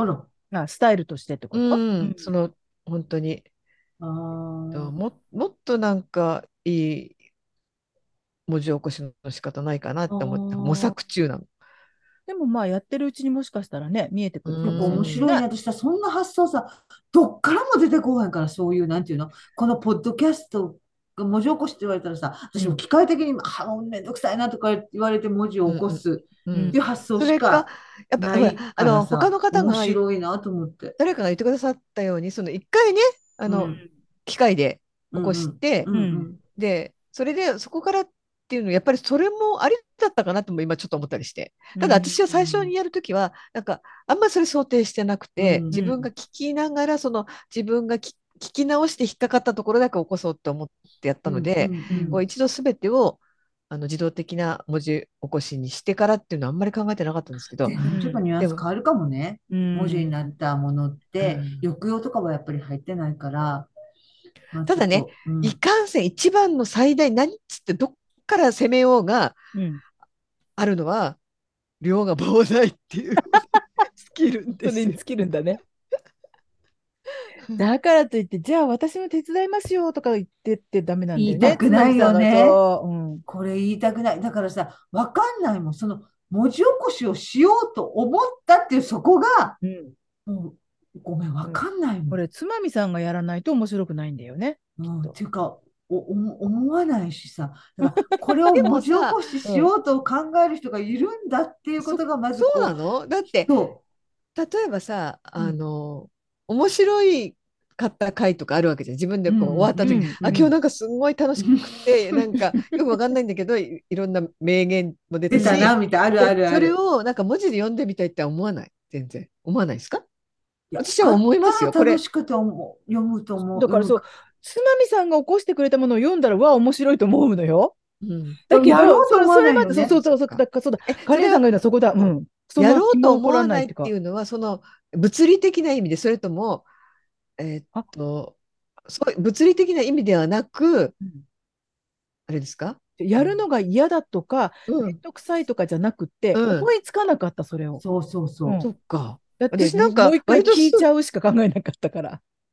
私あの対談集とか読むの好きなのでああ、あその。本でもでそうだよね。これってさそう考えたらそうだよね。うん膨大な対談集とか膨大定談集みたいになうんってるよね。てもううん定談じゃないですか私定,、定談だっけ？けんあ定談でいいよねけ？定談でいいと思うよ。うん定談のも最近結構3人の話は面白いっていうのをうん読んでいるので、なんか婦人公論かなんかで清水美智子さんかなんかがうんホストで定談やってましたあ、あ。ったね。あったあった。あった。ね本当。に面白いんだって。で、私、あの定談集も読んで、その、えーっと、話を文字に起こすのって基本的に好きなんですよ、それを読むのって。うんだから、あのそれは割とありました前から。だから定談集になったら面白いと思うよ。うんまたさ、文字で見るとさ、多分音で聞くと、な、くだらないことでと思うけど、文字で見るとちょっとだけ交渉に見える。そう、わかる。何文字になること、この、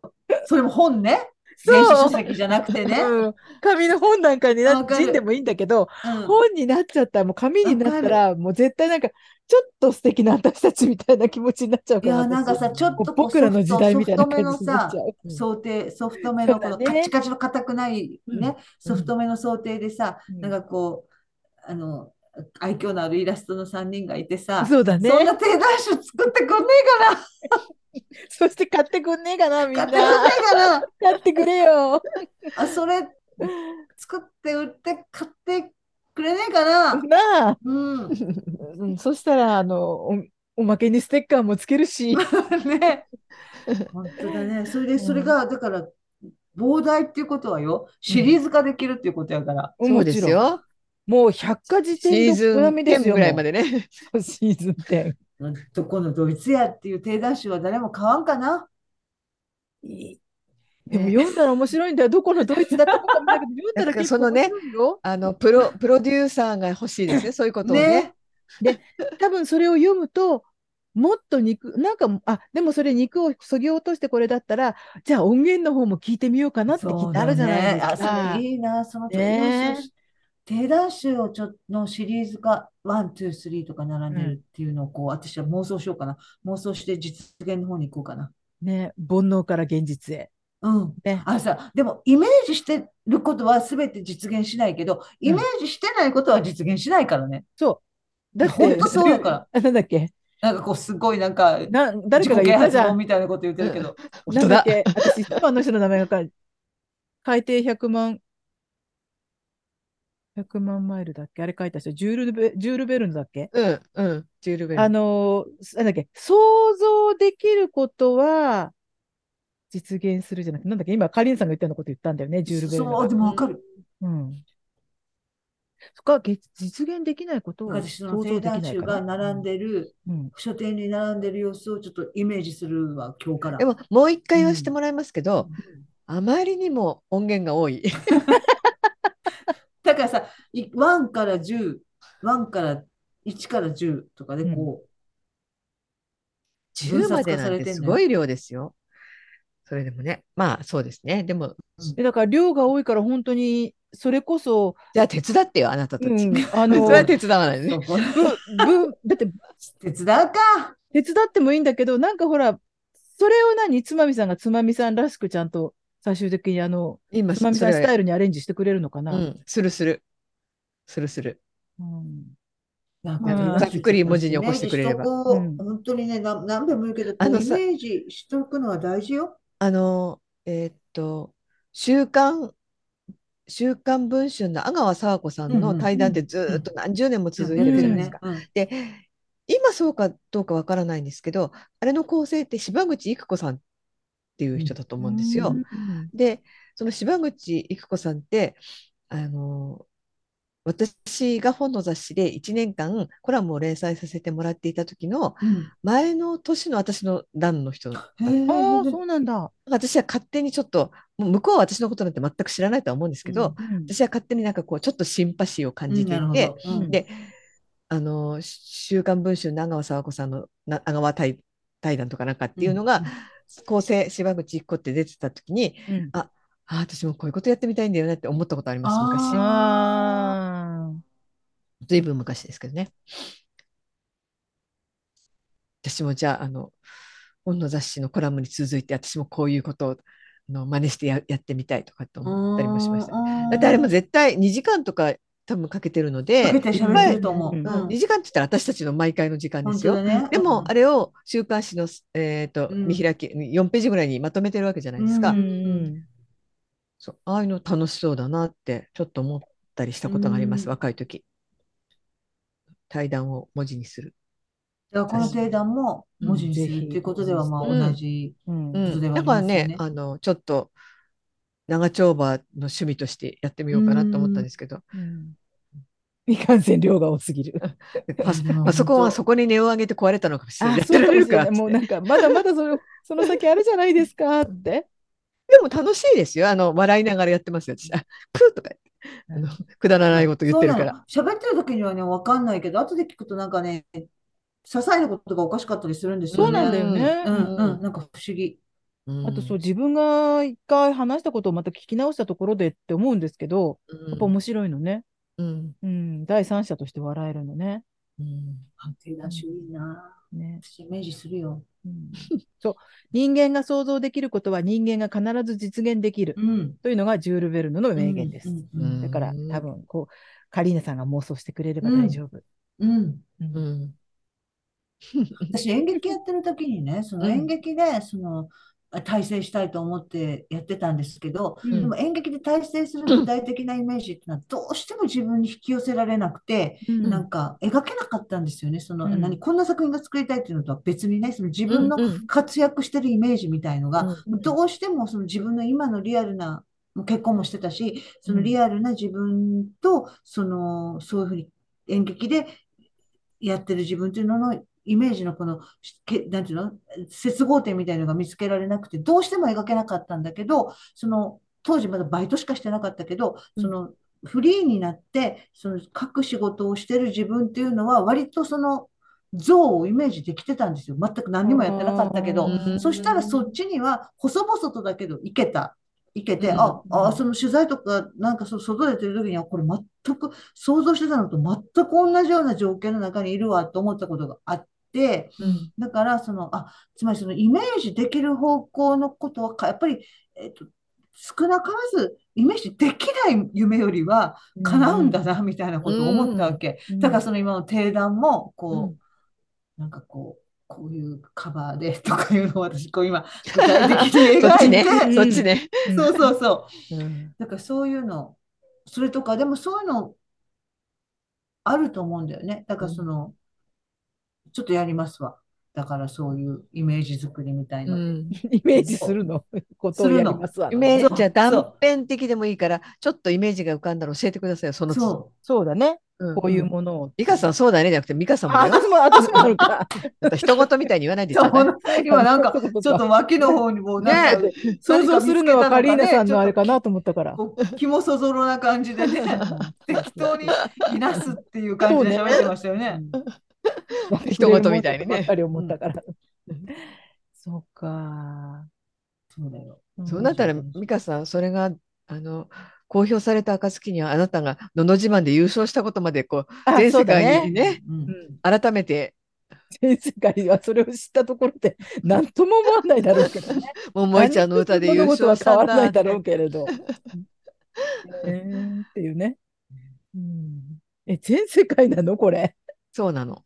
まあポッ。ドキャストは全世界じゃないですか。うんなんかうん前、ほら、第何位に入ってますみたいなので見たときに、うんこう、順位をバッて見たら外国のいっぱい入ってるもんね。あれねうん、そうそうそうそう。うんあ、外国のポッドキャストも入ってますからね。うんそれもひっくるめての中の、あれだったりします順位だったりする場合もあるので。あの順位は日本のなんだろうけど、日本の人たちが聞いたやつなんだろうけど、うんあそうそうでもその中には外国のそうか、そうか。が入ってる。ううんんねえ、だから、もしかしたら、あれですよ。あのまだトルコの方は聞いてくださってるのかしらね。ねトルコってよく言ってましたよね。日本語を学んでいる外国の方がね、そのお国で何を喋ってるか分かりませんと思いながら聞いてるかもしれない。かな。お手本には何もならないんですけどね。うんねねうんじゃあ全世界レベルでね、あのゆくゆく出版を目指しましょえ、本当に。あねの、でもこの年代のその芸能人でもない、うん有名でもない、うんまあ、姿勢のおばちゃんが、うんこんなにくだらないことを長々と続けてるっていうのは、そういう観点から言えば斬新なんじゃないですか？う。まあ確かにそうですね。でもそれなりの人がそして聞いてくれてるっていうのが、ね。私の中学校時代の友達は何回か聞いてくれて、今はもう聞いてないと思うんですけど、うん3人ともインテリって言ってましたよ。インテリ。本当。いなそうって。いや、そういうのあれは然全然ない。でも、その友達から聞くとそうなんだって。いや、インテリです。インテリなんだ。言葉の選び方とか、その話題とかがインテリ。言ってましたよ。何回も言われるとなんかバカにされてるよう なんかインテリってちょっとね、繰り返していくとなんかこうね。ずいぶん前に言われた言われてでも私なんかそう思わなかったから今までお二人に言わなかったけど、うん。そんな風に受け取る人もいるんだって。なるほどね。う。ん。うん。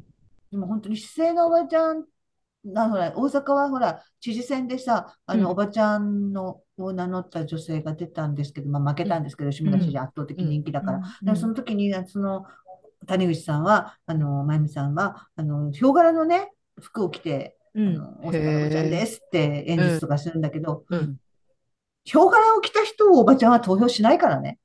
もうもう完全に読み間違ってるっていうか。そっあか。うね。うん、だから、いや、おばちゃんもインテリもいるし、うん。いろんなおばちゃんがいるのに、私、おばちゃん頑張りますって、ヒョウ柄切られたら、もうおばちゃんはシュッとむしろ引くよっていう、もうすごい戦略ミスみたいな、うん。入れま、入れましたけど、私、女性に言いたかったから入れたけど、うん。だから、おばちゃんもね、いろんなおばちゃんがいる、こういう姿勢の、うん。人から見ればインテリにも見え、人から見れば、何能天気に、能天気。そうそうそうそうただの能天気おばちゃん。うんそう、いろんなおばちゃんがいるっていう意味でうは、姿勢のおばちゃんとして本当に自然体なんじゃないですか？うん。うん、思いますよ。そそういううですね。ものを私はだから定談集をイメージしますよ。うんはいいやイメージするってことも私の役割なら私もイメージしますよ。そうイメージしますよってちゃんとイメージしないといけないよ。そうですね。って言われて、ダメだ書よ書店の棚に並んでるあたりから強烈にこうああ、ど頭に連射するわけですから。そういうね、そんなことでいいの？どういう表紙がいいかねとかでイメージそういうこと、そういうことよ。いいんじゃない？いいんじゃないですか。そういうことよ。紙の質はどうだとかさ、うん。どういうこうレイアウトになってたら読みやすいかとかさ、うんそうだね。あの感じ、あの、なんだっけ、あの、つまみさんが読んだっていう、あの、お三方の、なんだっけ、往復書簡みたいなイメージ？なんだっけ？なんだっけ、なんだっけ、何？あコロナの間にさ、えっとああんな感じ？あれは嫌だ。あれは嫌か。あれは嫌だ。アンパン、くアンパン、クリームパン、クリームパン、ジャムパンみたいな。うん。あれは、あうんれはね、どんな表紙ですかね、本当に。表紙はやっぱり、旅立ちは切っても切り離せないかそう、ら、ああ、そうだね。旅立ち問題はあのこれことはき切り離せないからね。じゃあ、あれ、タイトルは何になるの？雑ダンスなの？そうだねうん。でもあでもら場には届かないよ。タブタイトルとか、そうかな？なんか、届だく雑ダンス。そう雑ダンスは入れなきゃいけないんまあ、雑ダンスは入れるにしても、例えば、メインにタイトルをドーンってやって、そのサブタイトルとして、雑ダンスのそうそう、そういうことよ。何百日じゃないけどさ、そうそういうようなことそういう時はもうあれコメピーにしろ自助組さんにしろもうああ、うんそうだそうだ。あの総出で なんかさ、だからその、例えば総出で1から10までをが1巻に入るとするじゃないですか。うんうんそれかなり間引いてよ。そうんの阿川佐子さんの対談みたいにこうちょっと2時間がこうあの2、3ページで読めるぐらいまでにしたようなものが、まあ、うん10巻まで入る、10回まで入るとするじゃないですか。うんだからその中で最も印象的なキャッチーな言葉が、まあ、タイトルになるわけですよ。シリーズもんだからね。うんうんうんただそのこの、こそこになんか雑ダンスなんとか集みたいのがついてるみたいのが私のイメージ。なるほど。うん。で、その GO によって、その GO のタイトルがあって、そうそうそう。で、名雑談名言からねなんと。か集1とか2とかそうそう。で。名言付きが、名言付きが買う？名言付き、日めくり好き、自己啓発付きとか、もういろんなあたりを一網啓打発できんのこれ？尽、一網打尽にするわけですよ。もうなんていうか。やっぱりあなぎ倒すだよね名言一網打尽ってもうもうなぎ倒すだよねなぎ倒したいんだどっかのタイトルはねやっぱり現世でなぎ倒さなきゃダメだ。なぎ倒しがいがないもんね。そうでしょ。来世、樹里になってっていうのは多分、もう、もう、いや、もう来世はもう、うん。もう現世で忘れてこうよ。でその表紙の秋にはあの情けなさそうな私と美香さんのこう顔があって第一魔王じゃダメなの？シンディ・ローパーじゃダメなの？ってそう。言ってんな感じ。いや、いいな。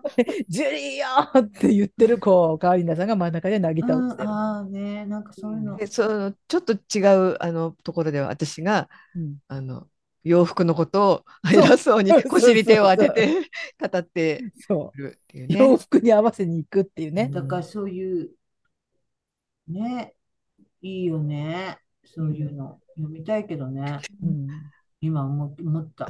あの洋服のあたりとか読みたい。読みたいけどねって 自分たちが話してるんだけどね。うん不思議だね。だから、本当文字になった時のね、なんかじゃパイロット版としてちょっとどっかで試しあの いい金一話分庫吸ってくる。一話分だけいろんな言葉に載せてみて、こんなか、感じどうですかってみんなに聞いてみる？うん。そうだね。何の反応もなかった。観光通りだったりしてね、シーンみたいな。まあちょっとほら、プリンントアウトしてさうん、普通のコピー紙でいいから、糸かなんかで閉じてみてさ、それもいいよねでもね、本にしてみる。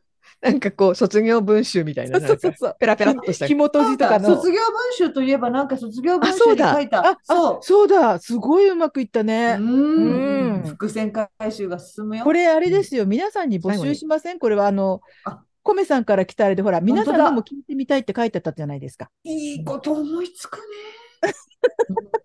なんかなんか芝居がかった言い方 ご隠居、ご隠居風を吹かしてどうしました？ねえうんなんかおかみさんとかいたから鮮やかだと思ったもね、卒業文集からね、つながりました。そう。あの、コメピーさんが、ツイッターの方にコメントをね、ん。してくださってたんですよね。えっと、どこだっけ？雑ダンスのアカウントにうん。コメントしてくださいコましたよねメントしてく。ださったんです。そうそうそ私はそれは読めたんですけど、うんスマホから、あの入れなくて。う。あ、そっかそっか。そっかそっか。ちょっと待ってくださいね。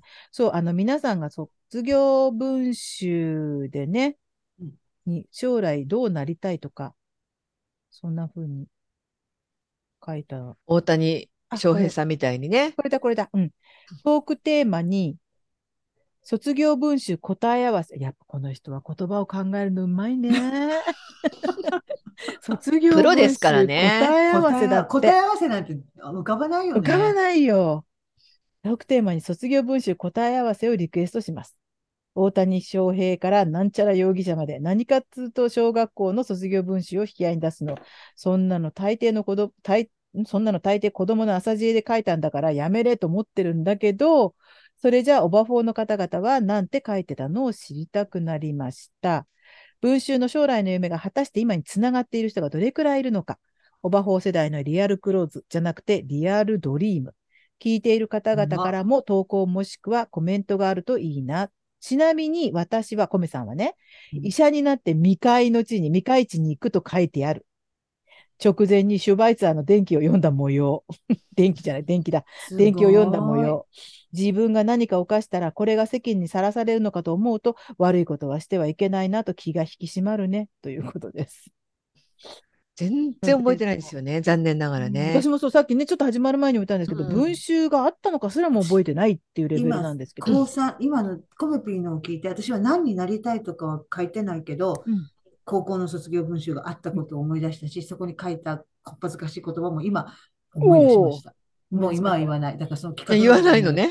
企画の時に。あ、企画のそうだね。企画の言って、なんかものすごい今期待を高めたけど、大したこと、全然大したことないんですけど、思い出した。卒業文集あった。高3の。えー、私全然覚えてないな。私もね、だから卒業、卒業文集のことは何も覚えてないんですけど、うんこうなりたいっていう意思表示をこうしたことがあったのは、うん。ちょっとお今これの米さんの投稿きっかけで思い出したので、中学校の時に。それはまたね。なので、うんもし皆さんも、えっ、と、文集とか、まあ文集じゃなくてもいいんだけれども、中学生とか小学生の時にこうなりたいっていう意思表明とかね、あの将来よくなり、うん。何になりたいって話すと思うんですけど、うん。それが今につながっている人がどれくらいいるのかというのを知りたいので、こう書いたけど、全然違う道を行ってるとか、こう書いたらなんか、ちゃんとそうなったとか、うんうんそれに近いような道にいるとかね。なんかそういう。何に影響されてそう書いたかとかっていうのもね、あ、そうそうそう、このシュバイツァーね、面白いでですもんね。うんシュバイツァー読んだ直後に医者になるってもうまんまと言っちゃってるうんリーなわけですから、皆さんもそれちょっとね、あの、子供の頃テレビとか本とかで見て、わ、素敵って憧れたことってありますもんね思い出。した。うん思い出したんだ。思い出した。そっかそっか。うんなじゃあので、集まったららやりましょう。また、あの、オバフォーのウェブサイトの方のお問い合わせ感想フォームというのがありますので、そちらから送っていただく。あの、ツイッターにコメントしてしまうともう見えちゃうのでね、つまらないので、せっかくなので、あの、ポッドキャストので総合フォローしてる人はあのメッセージに入れて DM ね？そうですね、うん。DM 送っていただいてもうん構わないですけど。そう、まあ、うんコメントで、あうの、私が月曜日に記事書いたら、そのうんコメントで非公開でもできますけど、あ、そうですね。ね、コメント非公開に入れていただいてもいいであ、すね。お好きなやりやすい方向であのいし、ます。放送までには皆さんの目に見えちゃうとつまらないので、せっかくなので何かの方法でお願いします。ね。今日暑かったですね。ねえ、急にこう、初夏というかで、すねで。もなんか、今週末だかなんだかものすごく寒くなるとか。え、そうなの？なんかね、えっ、とね、なんだっけな、私、夕方のえ？ネットのニュースでちょっと見てびっくりしたんだけど、マさっき、えっ、とね、とん、うんとね、なんだっけな。もう本当に、そうそうそうそう、えっ、と、暑さは今日まで、寒暖差に注意。本当だ。週週末以降は10年に一度の低温。えー、10なんで？年に一度の低10温年に一度の低温。この、この時期にしては10年に一度ぐらいのレベルの、最低気温がになるってことだ7度とか8度とか、月曜日は6度だもんな、こっちでも。そうなの？大変。うん、あ各地で気温が夏から冬のような寒さに逆戻りして、10年に一度の低温になる可能性があるので、寒暖差に要注意っていうふうなニュースが。月曜日まで寒いよ。あ私、月明日曜日もだって、特別式だ大阪でああ、そう最なのか。最低7度、最高18度だもんな。高くしていかなきゃ。そうですね。だから、うん本当ね、今日私、もうさすがに、あの、長袖の、あの、肌着ってやつ、んバーバーシャツっていうか、昔の、うんあれはもうさすがにいらないだろうと思って、しまった、今日。今日しまったんですよ。私も。私もしまったよ、もう。うん、ずいぶん、ちょっとま、あのずいぶん前に。タンクトップじゃないけど、そういう夏用うんの肌着だけでいいだろうと全く思って、全く同じ。全部あの衣装ボックスの中に全部しまっちゃったんですうんしまうよね。ね。しまうよね。だけど、ヒートテックのだって昨日、今日の暖かさたるや。ねえ、もう今日、そうですか私半袖で過ごしてますからね、一日。私も今半袖。ね、私も今、半袖です。うんね、ちょっと。なので、注意しないと、風邪をひいたり、お腹壊したり。6度、いろいろあ7度って結構寒いですよ。寒いですよ、うん寒いです。10度いかないって寒いでしょ。ねそう、なので、ちょっとね、注意をしてください。え。本当だ。私今日、ワクチン6回目のあれが来たの。え？なんでだ、うん5回は打ったんですか？もう ?5 回は打ちました。うん。あー私、うん4回しか打ってないかな？私は3回3回しかやってない。貧乏症だからさ、タダでやってくれるんだったら何でもやっちまえと思って。今回もタダですよって書いてあるから、あ、タダですか？じゃあなんて思って。え、ただなタダです。あえー当分、5類になってもただだって言ってたね。あ、そうなんだね。うん。だから、まあ、ワクチンはまだあれだけど、ほら、治療をね、受ける人が、うん、そうだね。ワクチンはただだけどね。うんあそう、うちの夫の母にも来ました。うち、あの住民票ここなのであ、、そうなんです母、ね。母宛てに。うん。なんか今回は59歳以下の方にお送りしてますって来たんだけど、なんじゃあ、その上の人たちはもう行ってるのかな？ね、なんか5回自治体によって違う全然来ないですよ方で、私4回目打ってない、あ、5回目打ってないから来ないのか。来ないんだと思うん、そっかそっか。そっか。コーヒーこぼしちゃってぐちゃぐちゃになってんだよね。あの申し込み用紙 びっくりした、今かと思った。申し込み用紙がね。が。うん。乾かしたけど。あ今度の日曜日は選挙だしな。あ、日曜日選挙、あれさ、もうまとめてやってほしかったな、もう先々そうだ週。ね。ままとめてやった方がさ、手間もあれだし、お金だってか、あれだったんじゃないそうえ結局できたんじゃない？東京、東京は区長と区議会議員は私のところは一緒ですよ。あ違うの？え？いやだってこ前回もここの間、数週間前にあったじゃないですか。前回はな、え？何？前あれ回なかったんだ先ない、先ない。あ、だって都知事とか変わってないから。変わってないそう。か、4月の9日でしたっけ？あったよね。あったよ。あななかったうんあった。東京はあったの。そうなんだ2回なの。東京なかったのか2回行くの。うん。うん。市長と市議会？うん今度一緒にししてればいいのね。そうなの。ね、まとめてやっちゃえばいいのうんめんね。どくさいよ。あれかな、いろいろ、ちょっとこ、あれが件数が多いと混乱しちゃう人もいるのかしら。ら。ね。うん。私、来週こそは皆さんとこの、このパソコンからはお会いできないかもしれないですから、うん。このパソコンでは 新しい。さようならかもしれない。ね、始まる前も、あの、このパソコンどころかね、途中で切れるかもしれませんそうなのよかった。もうなんだろうね終わりですからね。はいもうなんとか頑張ってくれましたね。うーん素。晴らしい。でもでも来週はもしかしたら新しい子なのかな。本当だね。うん。心がもう入っちゃってるような気がしてしょうがないよ。そこにね人。格が、人格ができてるような気がして。じゃあまあそこももしかしたらかろうじて使えるなら予備としてね、そうですね。うんはい。あのーセカンドとして使ってあげればはい。いじゃないですか。はい。うんということでネットで買っちゃおうございましたありがとうございますネットでありがとう買っちゃおう。ございましなた。パソコンって難しいですよね。何を基準に買えばいいのか分かんない。なんかそうなの。本当お店今回お店に行ってこれ私がやりたいのはこれとこれとこれとこれでこここうなってればいいんでこれでどうだって、うんお店の人に言って選んでもらおうかなと思ってたんですけど、うんうんなかなか近くないんですよ家電量販店。ああ、そうか。うん。なるほどね。はい、はい。この土日に行こう的な感じなんですか？土日に行こう的な感じなんですか？いやうちの夫がもう全く休みないんで私ああの一人だと騙されるかと思ってうん一緒に行ってもらおうかと思ったんですけど、もう一人で行くしかないですね。うーん、そっか、忙しいんだ。で、あの、そうやって説明してもらって、うん。私が最近やるのは、家電量販店で説明してもらった、うん。そっかそっか、これがいいなーって思ったら、そこで、ネットで買うの？あ判で調べる。この間、よね。あの、プリンター買ったんですよ、壊れちゃったんで。うんそれで買いに行って、あ、これいいじゃないって値段もそんな高くないし、コンパクトだし、私のやりたいことの最低限が揃ってるからって言ったら、人気機種のためって、なんかちょっとお取り寄せみたいなことが書いてあったんで、うんそしたらなんかちょうどメイと一緒に行ったんで、調べてみなって言って言われたんで、バーっと調べたら、えっ、と、ヨドバシだったか、どっかで、ビッグカメラかどっかで、そこよりも安くてすぐに届くよっていうのがあったんで、そこでもうポチッとして、はいってあ帰ってきました。うん、だから説明聞いて、ね。うん、安いところを探して、じゃなければその安いのをこうやって見せてもいいかもしれないです。あ、そうなんだよね。でも、値段ネットだったらこうですよ言ったら、ーうーんうん頑張れ、つまみ。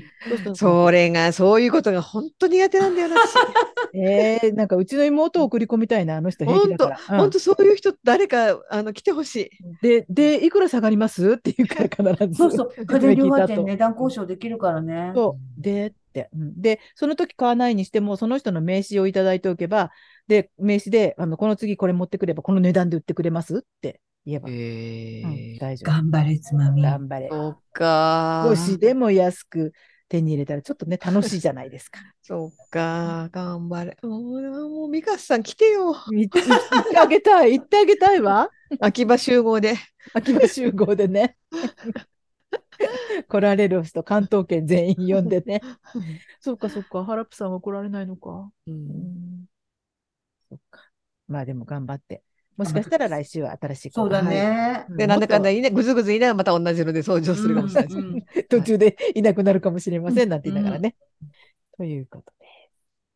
はい、じゃあ、えっ、と、最後、今週のお別れの曲は、はえっ、と、バンプオブチキンのバタフライという曲です。うんで、この曲ね、えっ、と、この曲の中に歌詞で、えっ、と、誰かの掲げた旗を目印にしておとなしく歩くけど、作った旗も隠している。このまま終わるものだってなんとなく悟って、あ悟り、笑って歩くけど、作った旗が捨てられない。っていうのが、これ私ものすごく衝撃で、うん。私だと思って、あの、なんだろう。一応、あるんですよって私の中でもこう準備してきた言葉であったり、あの何かであったりがあるけれど、でもやっぱり、こう、一番目立つ人であったり、体制側にいる人であったりなんかっていう人の大きな旗にやっぱり私はしょぼしょぼついていっちゃうんですよ。うん。でうんこの悲しい、なんか一応、一応もしかしたらと思って用意してきた旗はカバンの中にあって、それはでも捨てられない、でもっていうのが、のの歌詞を聞いたときに、ああ、私だと思って、なんて切ない。まあ、このね、歌詞がどういう意図かっていうのはあれなんだけど、そうだ、こういう気持ちだって思ったのがあったので、この曲はとっても好きな曲です。あの、バンポープチキンはちょっと、ボーカルの人の声に、なんだろう、揺らぎというか、うん安定してない、ねいい意味で安定してない部分が揺らぎなんでね、私は好きなんですけども、この間ちょっとカンジャムで特集なんかもやってましたね。すごくなんか、真摯な人だなと思って見てましたけど。まあ、もしよかったら聞いてみてください。ということで、お疲れ様でございました。ありがとうございましたありがとうございましたた。気温の寒暖差にそうですね、寒くなるの、はいそうなので気をつけてくださあおさい。大事にしてくださいはい。じゃあそういうことで、また来週でございます。さよなら。さよなら。